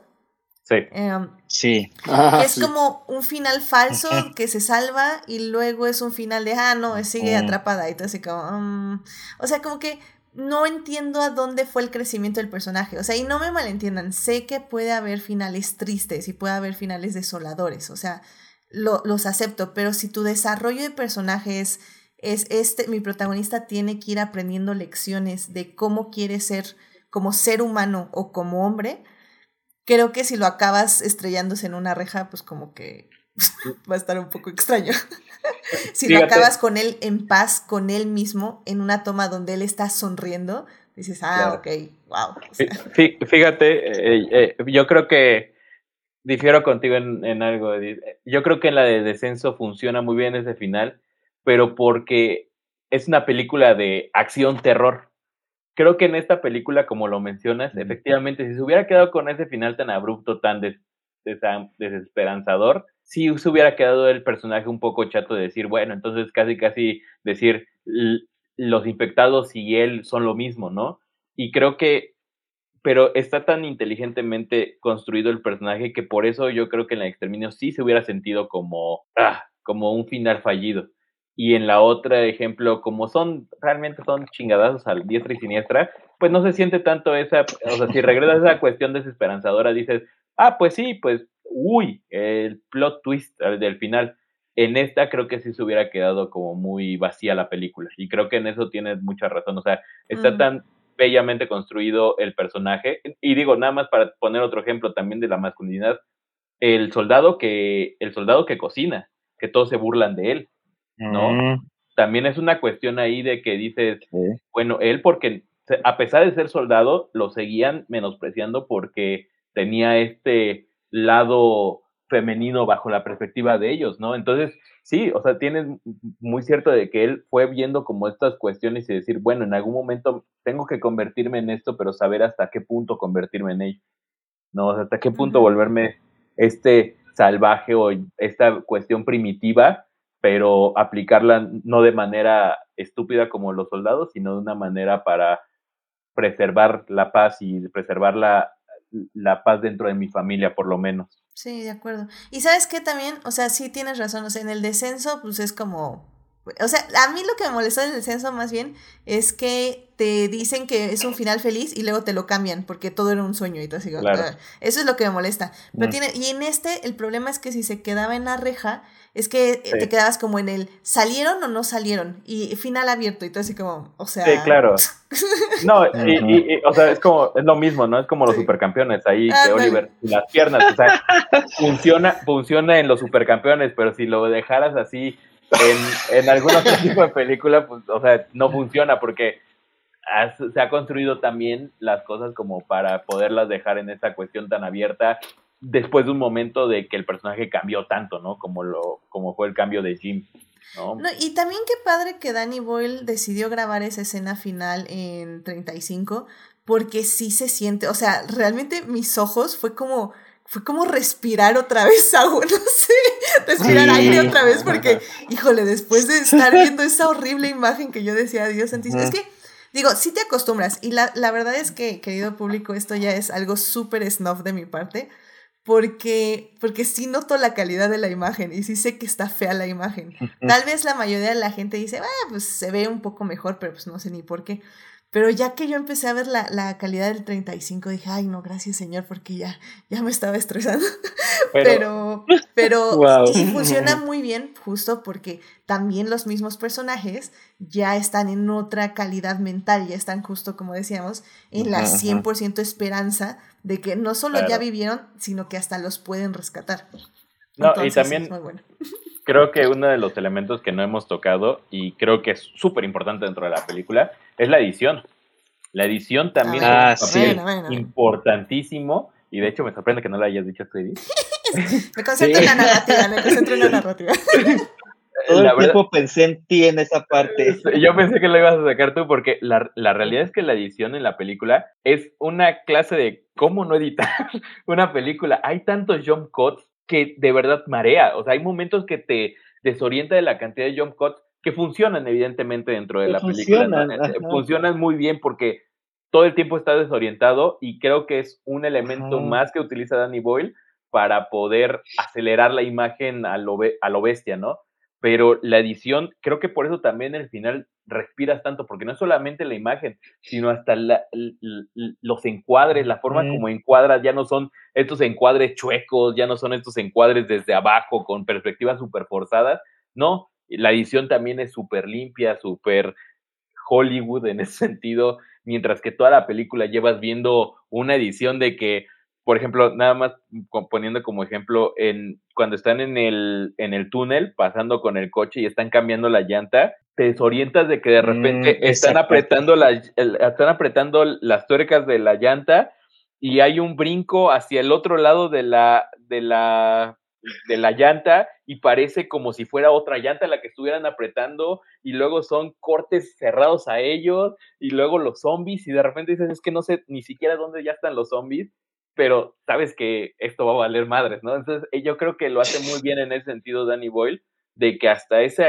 esa edición tan caótica ayuda en este sentido y se siente aún más que el final se sienta como este respiro completo, ¿no? En imagen, en encuadres, en edición. Es, es una, es una, una muy buena película. Es que lo que me gusta también eso de la edición es que sabe cuándo ser caótica. Porque el problema también de las películas que vinieron después de esta fue que ya pensaban que lo caótico tenía que ser caótico todo el tiempo. O sea, estaban tomando una taza de té. Este, sí te veo a ti, Bohemian Rhapsody. Y, y son literalmente 60 cortes. Y tú, amigos, estás tomando un té. No tengo que ver taza, cara, ojo, taza, agua, azúcar, taza. O sea, es como, no manchen, o sea, qué de fregados. comercial. Sí, no, pero horrible. Y están platicando y tú así como, o sea, no.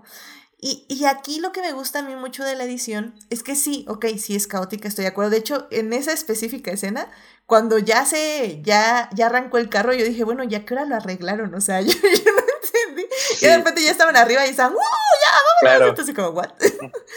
Pero al final del día, como dices, funciona, porque en las escenas donde no tiene que ser tan caótica, no es tan caótica. Ya mencionabas, por ejemplo, el supermercado. O sea, estás viendo cómo está catando los vinos o los whiskies, no me acuerdo ahorita qué eran. Las manzanas. eh, eh, cómo están Mm. oliendo las manzanas, ellas cómo están este, escogiendo el chocolate.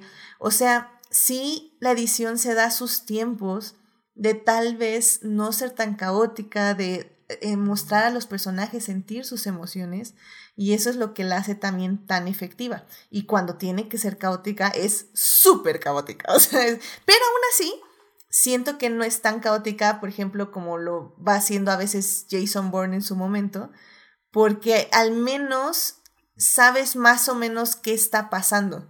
Y, y no, o sea, como que siento que no te está diciendo tienes que ver, o sea, descifra lo que estás viendo. O sea, te está diciendo más como, esta edición te dice como más, como siéntelo y te voy a dar como la idea para que lo entiendas, pero no lo tienes que entender al 100. En cambio, por ejemplo, una película, por ejemplo, Jason Bourne, es como, si quiero ver cómo lo golpea, cómo está agarrando la pluma, todo, y no puedo ver nada porque tu cámara está saltando y tus cortes son de dos segundos, no, de menos de un segundo. Entonces no entiendo nada, pero quiero entender. Y aquí tal vez Claro. no quieres entender, pero al mismo tiempo lo estás sintiendo. Y eso creo que es lo que Sí. funciona muy bien en esta edición. Sí, la verdad. Oye, y ahora que mencionabas lo del final, perdón, Edith, No, adelante. nada más este mencionar que, o sea, pudo haber hecho un final, no sé, este, ahí medio, eh, eh, ¿cómo se dice? Ambiguo, ¿no? De que se quedaron a vivir ahí y no pasó nada, o no sé, pero no, fue, fue intencionalmente muy esperanzador, ¿no? De que como de veras los, los descubren y pues tú entiendes de que ya fue, este, al menos a esas alturas, ¿no? Este, un final feliz, ¿no? Entonces, este, Claro. fue, fue como que el respiro final.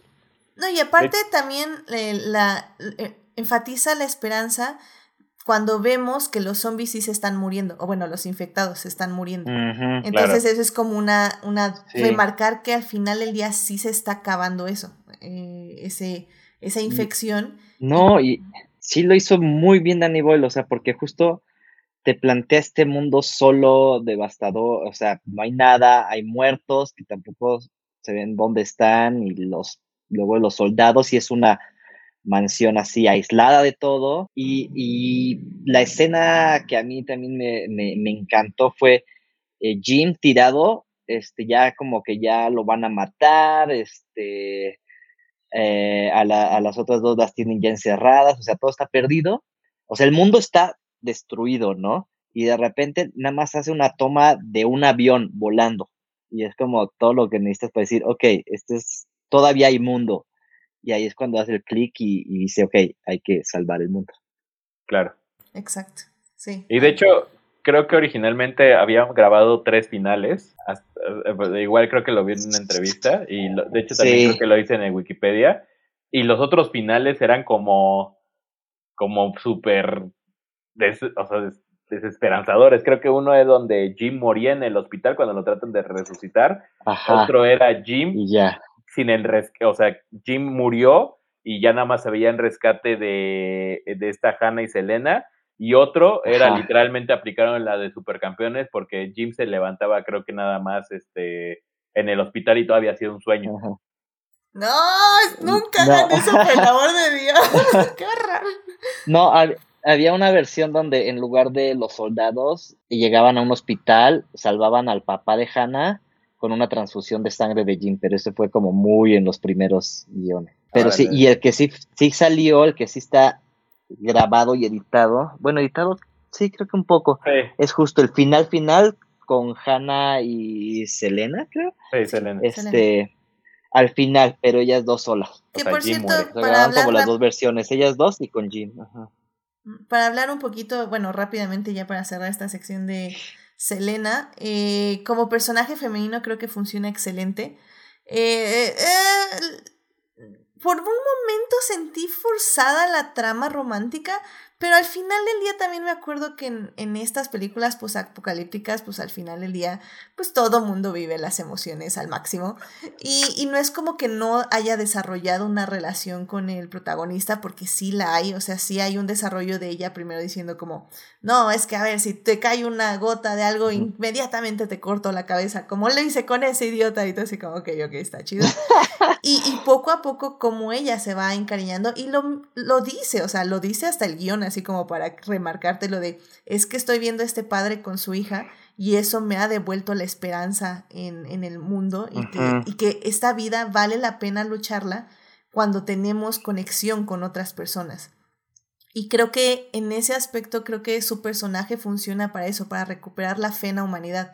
Porque Jim como literalmente acaba de nacer en este mundo, no tiene ese mm, cinismo de, de lo que ella vio básicamente como el mundo colapsó. Entonces, creo que su personaje funciona muy, muy bien. Es un personaje interesante, es un personaje con personalidad propia que no necesita que la salven en ese aspecto porque al final del día ella trata de abrirse camino como puede y también trata de proteger a Hannah como ella mejor lo puede hacer. Pero bueno, si, si ya le llega una ayuda extra pues para sacarla de ahí, pues sí, excelente, ¿no? Entonces creo que en ese aspecto es un personaje muy bien escrito, es un personaje secundario evidentemente, pero funciona muy muy bien, o sea, no, no tengo mayor quejas con ella, la verdad está muy, buen, muy bien su personaje. Sí, Sí. fíjate que yo en este re- rewatch me, me enfoqué en eso porque, no sé por qué, pero dije, ay, pero cómo estaba construida su relación, ¿no? Es como el clásico enamoramiento, eso. Pero creo que no, o sea, creo que hasta, hasta la casa no sucede nada entre ellos, nada más como que son los dos sobrevivientes que empezaron juntos y pues no les queda de otra. Y, y creo que nada más ese momento de, del beso es como nada más el momento de, de pasión así, de que ya están sobreviviendo, ya se echó a los soldados, ya como que saben que va, va a estar bien y ya nada más es como los dos así atascándose porque porque pues porque es el fin del mundo y están vivos y, Y- y creo que y me gustó mucho que no sigue, no continúan eso, sino llega esta Hannah y le da así con una botella en la cabeza, ¿no? Y rompe con Eh. todo ese momento de romántico, ¿no? Y dices, ok, no va por ahí en ningún momento. Es y que, yo- tampoco acaba con un beso, ¿sabes? Es que yo más bien creo que ujú. esa es la cuestión de ese, de ese momento, como que más bien es el cariño que se tienen y es la forma como saben expresarlo en ese momento, ¿no? O sea, besándose, pero realmente en ningún momento como que lo abusan de ello como esta cuestión de decir, no, es que voy a salvar al amor de mi vida, ¿no? O voy a, ay, Romeo, Romeo, ¿dónde estás? Que no te veo. No, en ningún momento en los personajes es eso. No va por ahí. Realmente, y realmente yo creo que por eso es tan inteligente la forma como escribieron el guion, porque evidentemente se tenían cariño ellos, pero puede ser un cariño de, de, de sobrevivientes, de decir, güey, en ti puedo confiar, y en ese momento le salió a expresarlo de esa manera, pero en ningún momento como que se nos vuelve a dar como ese indicio de decir, no, es que terminaron casándose y, siendo pareja y felices por siempre. No, realmente no. O sea, con, con, Selena embarazada al final mientras Exacto. Exacto. Exacto. Si hubiera sido cualquier otro director, yo creo que ese hubiera sido el final, ¿no? O sea, teniendo al bebé y que el bebé, como les tocó sangre, se convierte en zombie el bebé y sería la secuela del bebé zombie. Pero no, como es tan, inteligente, tan inteligentemente escrito, es, es tan brillante la forma como lo escribieron, es como ese momento de sorprenderse, de decir, güey, sigues vivo y le salió darle un beso el uno al otro, pero cuando Hannah de repente le dice, es que pensé que la estabas mordiendo porque efectivamente en este mundo no hay espacio para el romanticismo, ¿me entiendes? Están todo el mundo muriendo, descabezándose, comiéndose los unos a los otros y estos besándose, por eso dice Hannah, yo pensé que la estabas mordiendo porque es lo que piensas en ese mundo, no en el amor, en el cariño, y yo creo que eso es lo lo interesante de la película, porque creo que esa acción demuestra lo que es la película. Mientras todo el mundo está pensando en la violencia, en el matar y en todo eso, ellos se recuerdan el cariño y el amor, que es lo que importa como trascender, ¿no? Entonces yo creo que por eso es tan bonito también esa escena, porque no es, no es esa escena de el Romeo Romeo, sino es una escena como de auténtico cariño que se expresó a través de un beso, ¿no? Sí, completamente de acuerdo, la verdad. Entonces sí, me, la verdad sí, o sea, viendo esta película, realmente recordé por qué me gustaba tanto Danny Boy, porque no es tan sencillo lo que parece, y hay muy buen desarrollo, hay muy buen uso de muchas cosas, y creo que por eso vale mucho la pena verla. Igual ya, eh, última cosa nada más que sí quiero mencionar, porque es de las escenas que más recuerdo así en toda mi vida, es siempre que, que no sé, recuerdo así cine, recuerdo esa escena que es cuando a Frank le cae la gota de sangre en el ojo. Eh, ahora, ahora la manera en que lo vi fue un poco más trágico porque ya analizándolo como les contaba yo desde mi perspectiva de masculinidad tóxica, creo que me parece aún más trágico lo que le pasa porque él iba con toda la esperanza, ¿no? De que en este campamento iba a haber soldados que les iban a proteger, que iban a proteger sobre todo a su hija. Y cuando llega y no hay nadie, pues se decepciona, ¿no? Se decepciona con la vida. Y lo que me llama la atención es que es cuando este personaje amable, cariñoso, decide expresar rabia, decide expresar enojo, que es muy válido. Lo trágico es que al expresarlo, o sea, la única vez que lo expresa es la vez que le cuesta la vida, literalmente, ¿no? Entonces, no sé si tomarlo como una reflexión sobre en qué momentos debemos mostrar rabia y de qué forma tenemos que mostrar violencia, eh, que no sea a veces tan fortuita, o, pero, pero al mismo tiempo yo pienso como, pero pues bueno, es que es sano mostrar, o sea, es sano enojarse, es sano mostrarlo, pero evidentemente hay lugares y hay momentos eh, pero no sé, o sea, no sé ustedes qué piensen, pero al final el día es trágico, o sea, me parece trágico al final, o sea. Pero es que siento que es eso, o sea, hay muchas manifestaciones de rabia y cada quien lo manifiesta diferente. Y por eso no sé, o sea, justo creo que, sobre todo al final, ¿no? O sea, Jim muestra toda la rabia, ¿no? Pero justo es eso de que, eh, o sea, y, es, y esta parte se ve mejor en un cacho de la segunda parte, pero donde no sabes quiénes son los malos y quiénes son los buenos, porque la rabia pues es, es humana. Claro. No, y de hecho, o sea, eh, eh, nada más retomándolo, yo creo que es aún más trágico porque después de él demostrar la rabia y decir, y que su hija le pregunta, este, ¿estás bien? Le dice, sí, no te preocupes, Hanna, te quiero mucho. Y cuando se va acercando la, la, la niña, y, y, vuelvo a lo mismo, o sea, él al final eh, lo que quería era preservar el amor, ¿no? Y, y a pesar de que la rabia lo sigue ganando, le decía, ella, él le seguía diciendo, no te acerques, no te acerques, no te acerques, ya cuando se está transformando, entonces te das cuenta cómo también lo que quería el personaje del papá era que ella estuviera en paz, que ella eh, que trascendiera el amor que le tenía él a ella. Él no pudo lograrlo, pero hasta el final no le dejó de demostrar el cariño que le tenía a su hija. ¿no? Exacto, creo que por eso se vuelve más dramático aún, porque dices, verga, o sea, él a pesar de que lo está consumiendo la rabia, no se olvida que lo importante es el amor. E, no sé, me parece muy, muy, muy saltado. No, porque, porque aparte eh, te faltó ahí un diálogo que le dice, le dice este, perdón por haberme enojado antes. Claro. Te quiero mucho. Entonces así como, no manches. y creo que eso es muy importante porque es, es, justo, es válido enojarnos, pero es válido también pedir perdón. Eh, por eso, o sea, porque como dice Melvin, ¿no? También, o sea, la rabia es humana, el enojo es humano. El punto es eso, es, es disculparnos, es vivir esas emociones y, y luego pedir perdón y, que no vuelvan a pasar. Y creo que un poco por eso él le dice así como, eh, perdón, te quiero. Y luego es como, te, te, tengo que proteger, te tengo que proteger, te tengo que proteger. Y, y que es un poco también por lo que Frank dice, ¿no? Es que yo no me quería aventurar porque si me pasa algo a mí, pues ella ya se quedaba sola. Pero pues ya que están ustedes dos, ya está Jimmy y Selena, pues ya al menos si me pasa algo a mí, bueno, pues ya se queda con ustedes, o sea, ya está acompañada.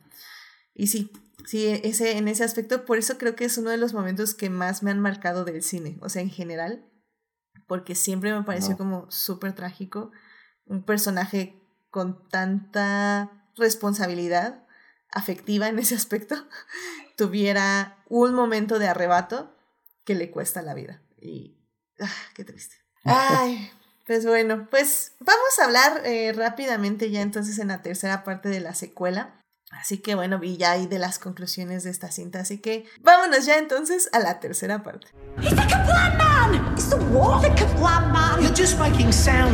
Muy bien, ya estamos aquí en la tercera parte de este podcast donde estamos hablando de 28 días después, esta película que se estrenó hace 20 años y que pues básicamente nos encantó y les dijimos en la primera parte todas las maravillas de la producción. En la segunda parte ya hablamos en sí de la película, de la narrativa y de cómo se desarrolla esta historia.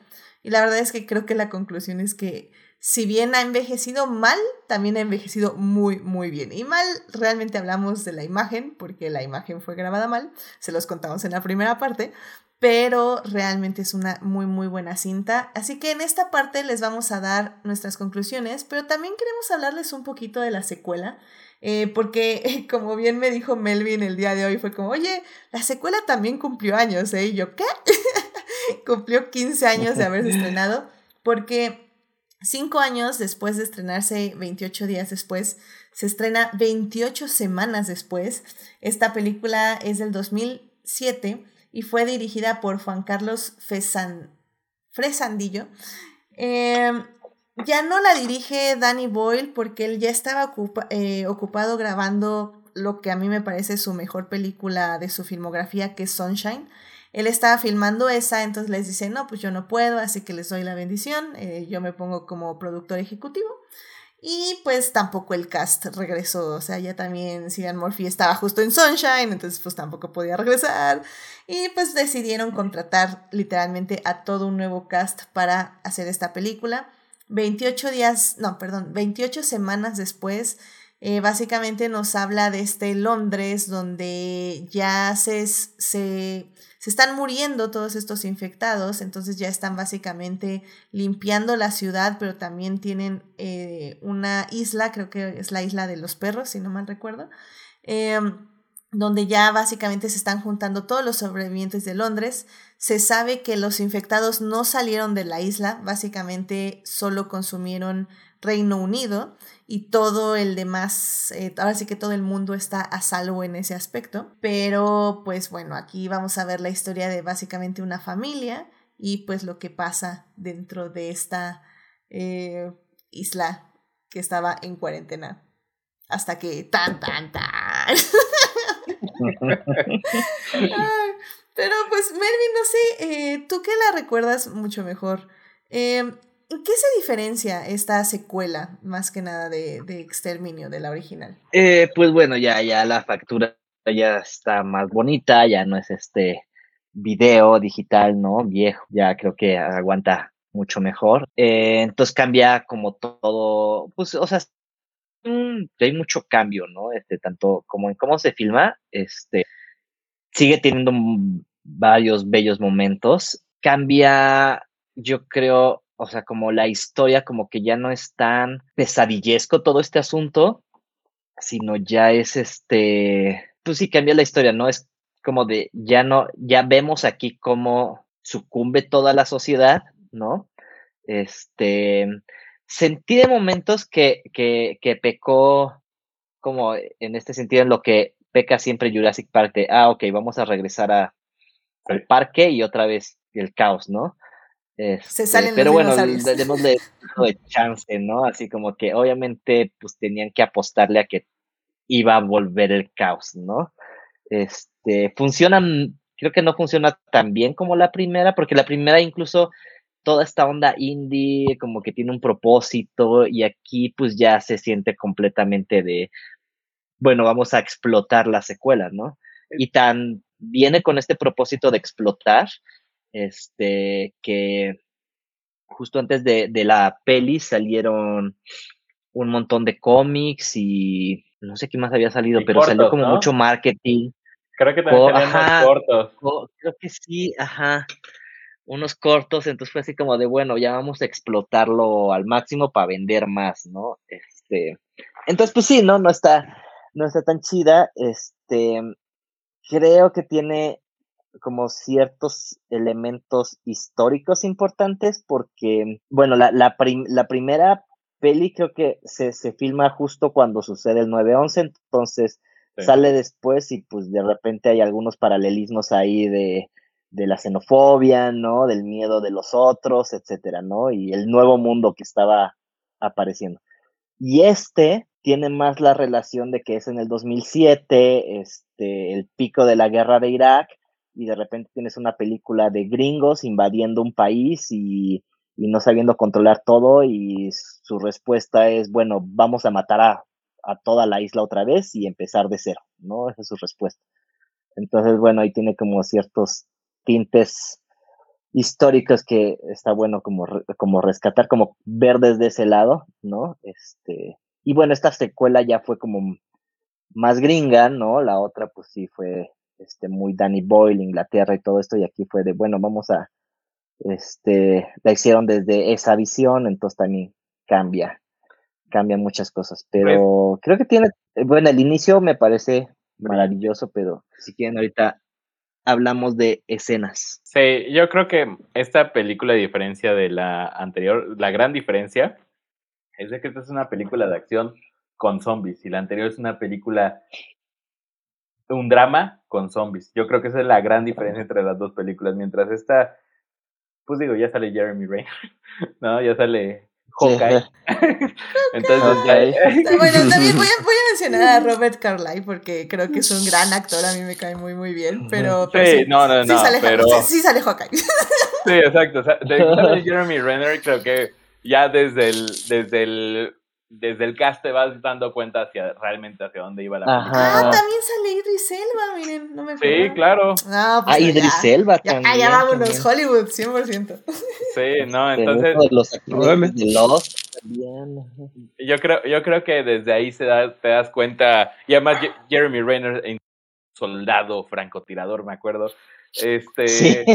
Entonces dices, bueno, eh, sabes por dónde ya iba la película realmente. O sea, como que, como que se vio que Danny Boyle dijo, bueno, hagan lo que quieran ya, Hollywood, yo ya estoy en otro, en otro asunto. Y de hecho, creo que originalmente se había pensado en, en, en, en, en una secuela de la película y creo que Alex Garland también iba a hacer el guion, pero terminó siendo como una cuestión de que dijo la productora así de, no, este, queremos un poquito más acción y fue cuando Danny Boyle Sí. y Garland dijeron, bueno, chido, nosotros nos vamos y ustedes quédense ahí con su desmadre. Y se nota la película, o sea, la película la Sí. verdad tiene muchos momentos muy perezosos de, de, de, de- en cuestión de guion, en cuestión hasta de imagen. Sí, se ve así como que dices, o sea, se ve bien, pero es una película más, sí, yo siento. Y, y más como que ya iba en este boom de que salían muchísimas películas de zombie en ese momento. Entonces, yo siento que lastimosamente 28 semanas después es una película más de zombies, aunque el inicio me parece de los grandes inicios de las películas de terror, o sea, de, películas de zombies de todos los tiempos. La verdad es, creo que el inicio, vean el inicio y ya después se pueden quitar la película. sí. Sí, sí, o sea, yo, yo también me acuerdo del inicio nada más, ¿eh? Sí, y el inicio yo me acuerdo que también me impactó mucho y dije, órale, vamos a empezar bien esto. Y, ya luego fue como, no, no, no, esto no estuvo bien. ¿Melvin? Sí, creo que en una entrevista lo dijo el mismo director de que, o sea, el inicio lo tenían como súper planchado, lo planearon, o sea, storyboards, todo, ¿no? Así como que fue lo primero que escribieron, ¿no? Ya lo demás fue bonus. Sí, claro. Se nota. Uriel, ¿tú, te acuerdas de esta peli? ¿Cómo, ¿Cómo viviste 28 semanas después? Fíjate que, o sea, sí, se nota el, que es totalmente otro, otro género, ¿no? De película, o sea, tal cual es, este, como dijeron, ¿no? Acción con zombies, con un inicio muy poderoso, eso es cierto. Pero sí, no, o sea, y fíjate, yo, yo no, no, no, no sé si es que a estos, a esta edad, ¿verdad? La memoria se ve afectada. No sé.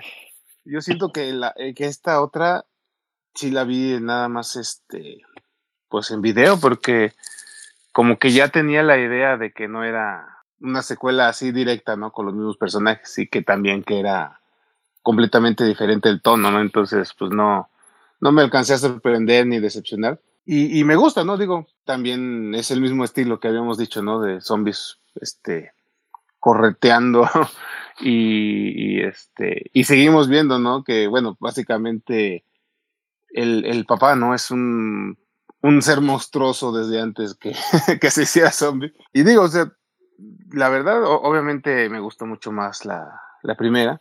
Pero esta, esta, pues también la tengo ahí en, en su, en su, buen, bien posicionada en, en, las películas de zombies que salieron en, en, la época. Sí, sí me gusta y digo, sí, cierto, ¿no? Como que tiene muchos atajos narrativos típicos de película de acción. Y este, pero está padre, o sea, digo, creo que, creo que tenían también muy bien este, pensada la, el esqueleto, ¿no? O sea, como, como que usaron mucho el coco, ¿no? Eh, digo, ahí como que sí les quiero dar crédito porque dijeron, ¿cómo continuamos esto? Que ya habíamos este, incluso, ¿no? Dicho que se estaban muriendo. No, pues, este, hay que inventar una manera de cómo, cómo cruza, ¿no? La, la línea segura, la enfermedad. Entonces me hizo interesante esa idea de, de, la, de la inmunidad, ¿no? De que de que sí estaba contagiada, pero a la vez no, porque, porque tenía algo ahí especial en los genes. Y sí me hizo un buen pretexto, digamos, ¿no? Para continuar la historia trágicamente. Y que el objetivo sea también ese, ¿no? De que, pues, que sobrevivan los, los que tienen. Bueno, o sea, es, es, es, es son dos caminos, ¿no? O sea, no solo porque son los personajes principales que, que, que quieren que sobreviva, sino también porque son clave para la salvación de la humanidad, ¿no? Con este nuevo brote. Entonces, eh, hablando de eso, me, gusta, me gustó el, el, la manera, ¿no? De cómo idearon seguir la secuela. Y bueno, también lo vamos a mencionar ahorita, ¿no? De que el final es completamente contrario a lo que fue la primera, porque es súper desolador este, el, la escena final, ¿no? De esta película. Sí, ya, o sea, de una vez, la verdad es que no se pierde nada. También, como bien estaba diciendo Melvin, o sea, esta peli fue pensada para hacer otras siete películas, básicamente. Entonces, evidentemente, si la trama es como estamos juntando a, la, a los sobrevivientes de Londres porque el mundo sí se salvó de los infectados, evidentemente la película tenía que terminar con el mundo, ahora bueno, el continente europeo será el siguiente infectado. Entonces, se, veía, se veía ahí la avaricia, la verdad. pero, pero como bien dice Uriel, o sea, creo que lo interesante era eso de hay gente que es inmune, o sea, que posee la enfermedad, pero que no la muestra como tal, entonces que de ahí se va haciendo otra vez la serie de infectados, entonces al final del día con una gran intención salvan al niño, pero pues el niño también es portador igual que su madre del virus, entonces va a ser el que cause la siguiente brote de infección. Y, pero sí, definitivamente coincido con todo lo que han dicho ustedes. O sea, es Hollywood 100%. Ya no hay tantos temas humanos, ya más es como eh, quién, quién es el más malo de aquí y quién se va a convertir en zombie siguiente y qué, y qué va a pasar. Me, me acuerdo mucho de una escena donde se meten a un búnker y que definitivamente entra alguien infectado y ¡fum! y se van volviendo todo el mundo zombies, que es un poco... Yo, yo creo que yo me acuerdo porque eh, me siento que narrativamente la sacaron de la original de Exterminio, porque me acuerdo cuando este personaje, el, el chavo, el, el primero que vemos sobreviviente, le narra a Jim cómo básicamente él estaba en el banco, si no mal recuerdo, y Oh. cómo todo el mundo se fue infectando y cómo Sí. de repente vio que su padre ya no era su padre, ya no encontraba a su madre y que ya no distinguía de la gente infectada a la gente que no estaba infectada. Yo creo que de ahí sacaron esa escena, o sea, porque en Exterminio solo nos lo cuenta Sí. y es muy poderoso porque nada más estamos viendo su cara de cómo va y cómo van reaccionando este Jim ante Sí. este relato. Y Sí. siento que aquí en 28 semanas después dijeron, vamos a hacerlo realidad. Sí, ¡Zombies! Sí. Así como, Pero, pero como que es la versión, como que es la versión de AliExpress, ¿no? O sea, ese Ah, es sí. el problema de toda la película. es, es que, es que yo creo que ese es el problema de toda la película, que es así como que dicen, ah, queremos parecernos a, a la de Exterminio, pero no.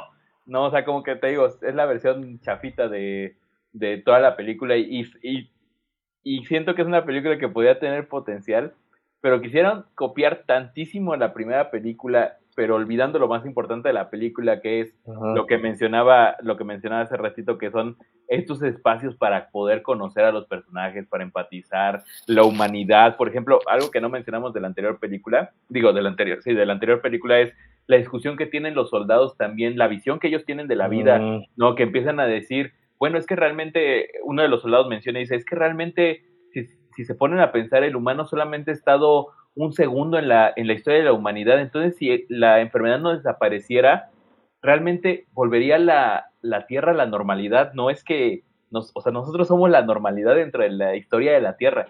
Entonces te, pon, te, te hace esos cuestionamientos súper interesantes que dices, órale, qué, qué interesante la visión de estos soldados tan pesimista ante la vida y en esta es así como, sí, bueno, quitamos todo eso, porque además dura la película una hora cuarenta. Entonces como que dijeron, "Eso- esos Sí. 40 minutos extra de filosofía los dejamos fuera y nos dedicamos a los putazos. Entonces yo creo que ese es el problema. El problema es que eso que hace falta, esos 40 minutos que hacen falta, es lo que la otra película lo hace brillante y esta película la, la hace una cosa cualquiera. Sí, porque también nos lo comentamos de 28 días antes, que creo que se llama Mark, el, el chavo, el que sale primero. Y, y Mark literalmente muere, Sí. o sea, lo conocemos y muere a los 15 minutos si le va bien, o sea, fueron como 15 minutos. Y aún así lo conocemos, entendemos esta historia trágica de su vida, entendemos por qué se está aliando con Selena, cómo han sobrevivido los dos juntos. Y, y luego pues te duele ver cuando ella lo mata, porque sabes que había una conexión, aunque ella lo niega, y que al final del día lo, lo más interesante de ese momento es que Danny Boyle no te deja ver si realmente estaba infectado o no, porque hasta yo me quedo siempre con la sensación, siempre que veo esa escena, de que no estaba infectado, de que nada más se había cortado. Claro. Y porque siento que ya se hubiera empezado a volver loco, pero Selena, o sea, no le da chance. O sea, siento que si se hubiera esperado medio minuto, se hubiera dado cuenta que estaba bien. Pero el punto de esto es que Selena no se va a esperar medio minuto porque sabe lo que puede pasar. Entonces se me hace excelente, o sea, cómo lo introducen, cómo nos hacen conocerlo y luego cómo nos hacen ver que muere. O sea, creo que es una muy, muy buena forma de mostrar la humanidad la, y la- el grado de desesperación en que se encuentran estos dos personajes, que es algo que Jim no comparte porque literalmente se acaba de despertar. Claro, y simplemente eh, ese momento de humanidad, lo que está diciendo, ese momento de humanidad que lo primero que hace este Mark es contar un chiste. Es, lo- la, Genial. es la- es la prim- es la Que no entendí, primera línea cierto, que- es la primera línea que tiene Mark. Es un pésimo chiste, pero te muestra, Sí. su sentido, te muestra su sentido del humor Ajá. con esa, es que, eso- e, e insisto, eso es lo que hace tener a un gran guionista, a un gran director, que ese tipo de cosas que parecen estúpidas, dan todo el sentido al personaje. Y todo eso que tiene la primera, la segunda se les olvida completamente. completamente. Creo que el único que tiene conflicto es la esposa y el marido con el inicio de la película, porque dices, es potente el inicio de la película, pero se, se, se, se, acaba cuando ella dicen, no, es que no está muerta, es Nava de Parranda. Entonces cuando regresa, ah. cuando ella regresa, se acaba ese conflicto inicial de este secreto que él tenía, es así como, ah, pero ahora ya lo sabe, entonces tengo que verme con cara de malo. Entonces siento que es muy, muy patética esta versión, no lo quería decir, pero esta segunda película me parece una versión muy, una copia muy patética de la primera obra que es la verdad para mí superior en todos los sentidos. Pues sí, la verdad, ¿para qué les mentimos? Ahora sí que película genérica de zombies. con muy buen cast, sí, pero bueno, también sabemos que Idris Elba también se apunta para todo, entonces. Sí, exacto. Y, sí, ni se diga. Sí, ya está para todo. sí, Es, es, como Samuel L. Jackson. ¿Está mi nombre en el inicio? Perfecto, vámonos, lo que sea, no me importa.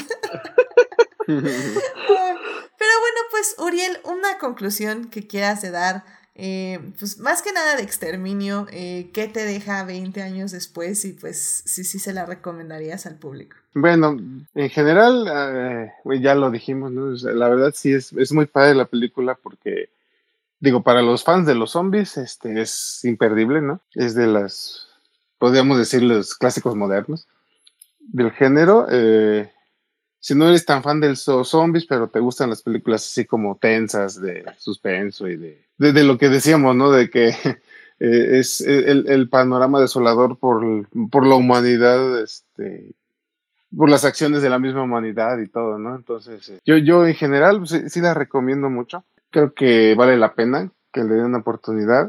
Y si quieren dejarlo ahí de que no hubo una secuela, también está bien, no hay problema. Si quieren ver la secuela, también yo siento que, aunque sí está varios escalones abajo, pero de todos modos, a mí, a mí me gusta, al menos, este, entretenida sí es. es, este, narrativamente más barata.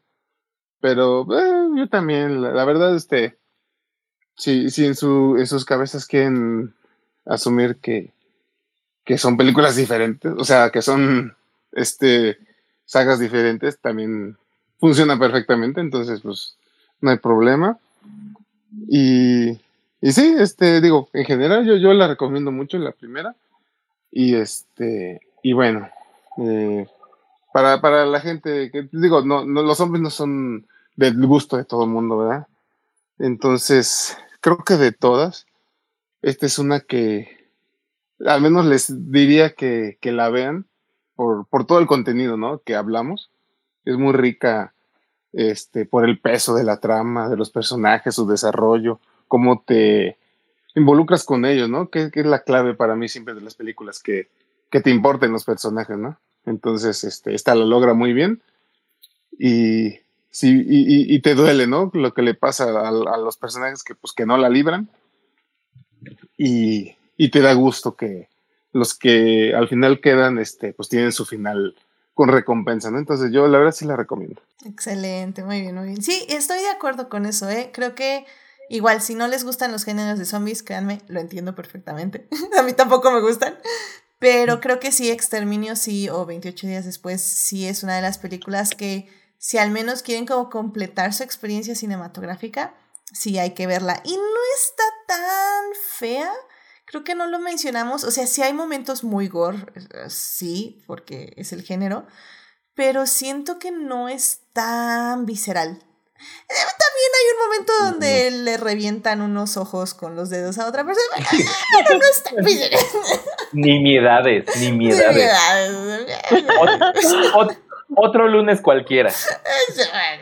pero, pero si, si, aguantan esos momentitos, creo que la película en general como experiencia vale mucho la pena.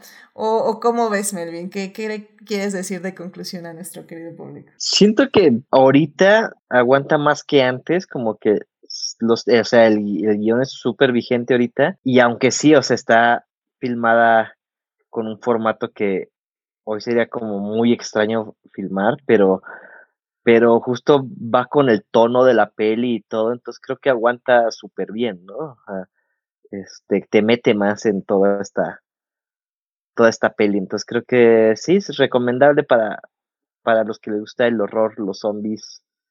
Este, y en general sí, disfrutable. Creo que sí hay que estar en cierto humor para verla, pero vale mucho la pena. Sí, eso sí, también estoy de acuerdo. sí, el humor en estas pelis. En general, creo que en todas las películas de terror, digo, al menos de que seas una de nuestras sí. invitadas fans del cine de terror, que yo creo que no tienen que tener algún humor en específico para verlas. Pero si no son fans como yo, eh, sí, sí tienen que darse la idea que van a ver una película de terror, suspenso, con sangre. Y, pero sí, sí creo que, que la pueden disfrutar. Así que bueno, Rodrigo, eh, ¿una conclusión que nos quieras dar? Sí, eh, yo creo que sí es una película que vale mucho la pena ver porque creo que esta película es un claro ejemplo de que el presupuesto no es una limitante. Creo que esta es una clara película de que un guion bien escrito, una historia bien contada, es lo más importante. Lo demás es vanidad. Si tienes un presupuesto, por ejemplo, poniendo exactamente el ejemplo, la de 28 días después, creo que su presupuesto fue de 7 millones de dólares y la de 28 semanas después fue de 35 millones de dólares o 20 millones de dólares por ahí y te das cuenta como una es infinitamente superior y con un presupuesto muchísimo menor y yo creo que es por eso vale también mucho la pena ver este tipo de, de cines porque te das cuenta de cómo con la genialidad puedes resolver las cosas y no con dinero y no con el equipo. Entonces yo creo que sí vale mucho la pena. Si les gusta el cine, si les gusta el cine de terror, aún más.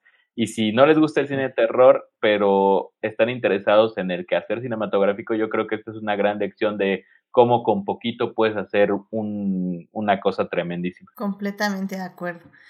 Así que bueno, Exterminio 28 días después la pueden ver en Star Plus. Por ejemplo, eh, digo, por cierto, fue un dato que se me fue decir en las anteriores dos partes. Está en Star Plus disponible. Eh, no sé si alguien la vio en Star Plus. ¿No? Ok, porque Melvin seguro la vio. No, te digo que yo- que-. Sí, te digo que No, yo la pues vi no. rápido a ver cómo estaba. Y aguanta bien hasta eso, pero es mejor el Blu-ray. Ya. Sí, yo, yo, no la- yo no tengo Star Plus, así que la tuve que ver en medios alternativos, aunque sí tengo el Blu-ray, pero no tengo Blu-ray. Ah. Sí, entonces Ah. es un pequeño inconveniente, ¿saben? Pero, pero bueno, eh, pues vay- vayan a ver Star Plus, eh, parece ser que eh, al menos tenemos como la noción de que está bien, sabemos que no es HBO, así que podemos pensar que sí está en Exacto. buena calidad. que, que por cierto me estoy dando cuenta pues, que Sunshine cumplió 15 años y yo diciendo que es una de mis películas favoritas ever, ever, ever, ever. ¿Saben qué? Sí. Voy también Voy a hacer un programa que se llame Las películas de Edith que, de aniversario que no ganaron, pero que Ya me quiere hablar de ellas. con el título. Y va a ser, espérame, va a ser Los les, Les Miserables, Sunshine y a ver cuál es. Así como Híjole, qué combinación, ¿eh? Ah, y Hunger Andamos Games. muy, Les Miserables, Hunger Games y. Sunshine. Andamos muy morenos ahora hasta, hasta con los nombres. ya sé. No, no sé qué voy a hacer, pero tal vez sí, sí quiero hablar de Sunshine, ¿eh? Antes de que se acabe el año. Eh, cumplió 15 años. Y Película. como digo, es una de mis películas favoritas ever de Danny Boyle, o Uy, sea, sí. y de, de mi vida, o sea, es muy buena, Mm. es muy buena. Hace mucho no la veo. Ta- y también está en Star Plus, por si Sí, la quieren ver. tampoco. ¿Ah. Sí. Y ahí hace mucho que yo Esa- no la esa- veo. Sí, sí. Eso sí me lo vas a tener que contar porque no sé cuál es. Uy, no, no, mira, no. Vale A ver, métete a tu Star Plus en este momento y en tu watchlist Ay, sí. pon Sunshine. Eh, se llama... Mejor, mejor pásame un torrent. Ah, con mucho gusto, ahorita te lo mando. Este, se llama Sunshine Alerta Solar en México, o bueno, en Uf, español. Híjole, no manches, es, es una de las mejores películas que vas a ver en tu vida. Eh, también tiene un Hola. supercast, esa- estaba Cillian Murphy como el protagonista, Michelle Yeoh, Chris Evans, eh, también salía Benedict Wong, este, que bueno, no me acordaba que salía ese güey. ya sé, y sale Tiroyuki Sanada, que Ay. también es como súper conocida ahora. Entonces, no, no, no, tenía un super mega cast. Es una película de esas existencialistas que te va a dar un pánico emocional ajá. existencial al final. Final bien bonito y bien triste y bien trágico. No, no, no, una cosa que dices Ok. 10 de 10. Así que, Sí. Vamos a hacer ese programa que creo que ya Melvin puso un hashtag ahí en el, en el, chat que dice Reslis las películas de Edith que no quedaron en ninguna votación del 2022. Ese, ese sí me gusta. Ese hashtag sí me gusta. Y ya, y se los prometo, va a ser Los Miserables, Sunshine y The Hunger Games. A ver quién se quiere unir a ese proceso. Ay, yo nada una a la parte de Sunshine, las otras dos ahí. Sunshine, sí, sí. Oye, pero ese es, ese es para cinco horas, oye, no te pases. Ya sé. Las tres son, este, son excelentes películas, las tres. ¿Cuál era la tercera? Es Los Miserables, el musical. Hunger Games. Ay, no, no, no, Excelente película de la cinematografía. Entro, hago mi participación en Sunshine y me voy. sí. A ver, a ver cómo le hacemos. Si no, unos mini adictias. Ya, ya, ya nos vamos a aplicar otra vez a los mini adictias porque ahí les debo el de Cobra Kai. Que yo quería que fuera esta semana, pero no me pude organizar. A ver si ya esta mera mm. ya lo hacemos. Ahí para que Melvin lo vaya apuntando. Y vamos haciendo mini adictias. Claro que sí, claro que sí. Sí se puede, sí se puede. Pero bueno, pues ya, con eso llegamos al final de este bonito podcast. Muchísimas gracias por acompañarnos, Melvin, Uriel y Rodrigo en este bonito podcast, por venir a hablar de esta película que la verdad es que me sorprendió muchísimo. Me, lo que, o sea, yo la recordaba con, no cariño, tal vez un poco más de estrés que cariño, pero la recordaba bien. Y creo que me sorprendió muchísimo lo, lo o sea, me sorprendió que me gustara tanto y que pudiéramos sacarle tanto análisis. Así que sí, definitivamente es una gran película. Eh, pero bueno, muchísimas gracias por acompañarnos, Melvin. Este, ¿Dónde te puede encontrar nuestro público? En redes estoy como MelpDJ. Perfecto, muchísimas gracias, Rodrigo. Muchas gracias por venir. ¿Dónde te puede encontrar nuestro público? Eh, en Instagram estoy como Rodrigo Puente Foto, ahí también por si quieren ver fotos de conciertos. Excelente, muchísimas gracias. Uriel, gracias por acompañarnos. ¿Dónde te puede encontrar nuestro público? Eh, muchas gracias por la invitación nuevamente, Edith. Este, a mí me encuentran en Facebook como Uriel Botello, así nomás. No, no tengo columnas ni nada que aportar más que memes y, y pues, ¿qué será? Pleitos por ahí, no, no sé. Este, pero este ya, ya me pueden encontrar en Crónicas de Multiverso, normalmente los jueves, los martes de oyente, así que pues ahí no aporto nada, pero igual sigan el podcast, por favor. Y algún día retomaremos lo de los domingos con los especiales de caballeros, pero de momento pues el, el, el menú principal, los jueves a la medianoche. Y ahí nos pueden encontrar a un sinfín de, de variopintos este, eh, personajes ahí bien divertidos todos. Y pues nada más, porque en Twitter nada más lo uso para mentársela al Necaxa. Ay, como te odio, como te odio y como, como, como odio poder, no poderte abandonar. Sí, sí, me, me consta, me consta. Siempre que veo tu Twitter es como, Necaxa, te odio. ok. es, es, tal cual una relación tóxica. Sí, definitivamente. Eh, como todo en el fútbol, definitivamente. Pero bueno, pues ya saben, querido público, a mí me pueden encontrar en HT Idea, donde básicamente mi personalidad va a ser entrevista con el vampiro, interview with the vampire, muchos eh, feelings, demasiados feelings, y probablemente también voy a hablar de Luis Hamilton ocho veces, digo, bueno, ocho veces legítimas. si, si el mundo fuera correcto y la FIA no fuera corrupta, serían ocho. Pero bueno, siete veces campeón del mundo porque ya regresó la Fórmula 1 y esta semana toca Japón. Así que, ¡wow! Pero bueno, entrevista con el vampiro es mi personalidad de las siguientes semanas. Pero bueno, suscríbanse al canal de Twitch para que les avise cuando estamos en vivo los lunes y en los mini adictias que pronto van a regresar. Y nos acompañen en el chat como Sofía y Marsalis, que estuvo ahí y que nos mandaron saludos. Ah, y también estuvo Héctor, así que muchísimas gracias por acompañarnos ahí en el chat. Eh, ya saben, los miércoles estaremos en la primera parte, ahí estaré en el chat para saludarles y la segunda y la tercera parte de este programa se estrenarán durante ese mismo día, así que váyanle y pónganle like a básicamente a los tres videos y váyanlo a checar. Y díganme si les gusta este nuevo formato también, gente de YouTube. Eh, para que si no les gusta, pues los regresamos. Pero pues necesito su opinión, así que ahí escríbanme en YouTube o en cualquiera de nuestras redes qué opinan de que se divida este programa en tres en esa plataforma. Asimismo, eso. Asimismo, muchas gracias de todo corazón a nuestros mecenas adicties, Adnan, Fernando, Héctor y Simena, quienes nos apoyan junto con nuestras adictas Juan Pablo, Melvin y Saulo en el Patreon del programa. Vayan a este Patreon, queridas escuchas, y chequen los beneficios que les damos por, apoyar más activamente al programa. Y muchísimas gracias a Adnan por eh, unirse a los Patreons. Eh, ya este, esta comunidad está creciendo y eso me emociona. También muchas gracias a quienes nos oyen durante la semana en Heartis, Spotify, Google Podcast y en Apple Podcast. Este programa estará disponible a partir del miércoles en la mañana. En teoría ya nos cambiamos de plataforma, pero eso les aviso luego. Ya también vamos a tener un nuevo servidor ahí en el podcast, pero bueno. Eh, también muchas gracias a quienes... Ah, no, perdón.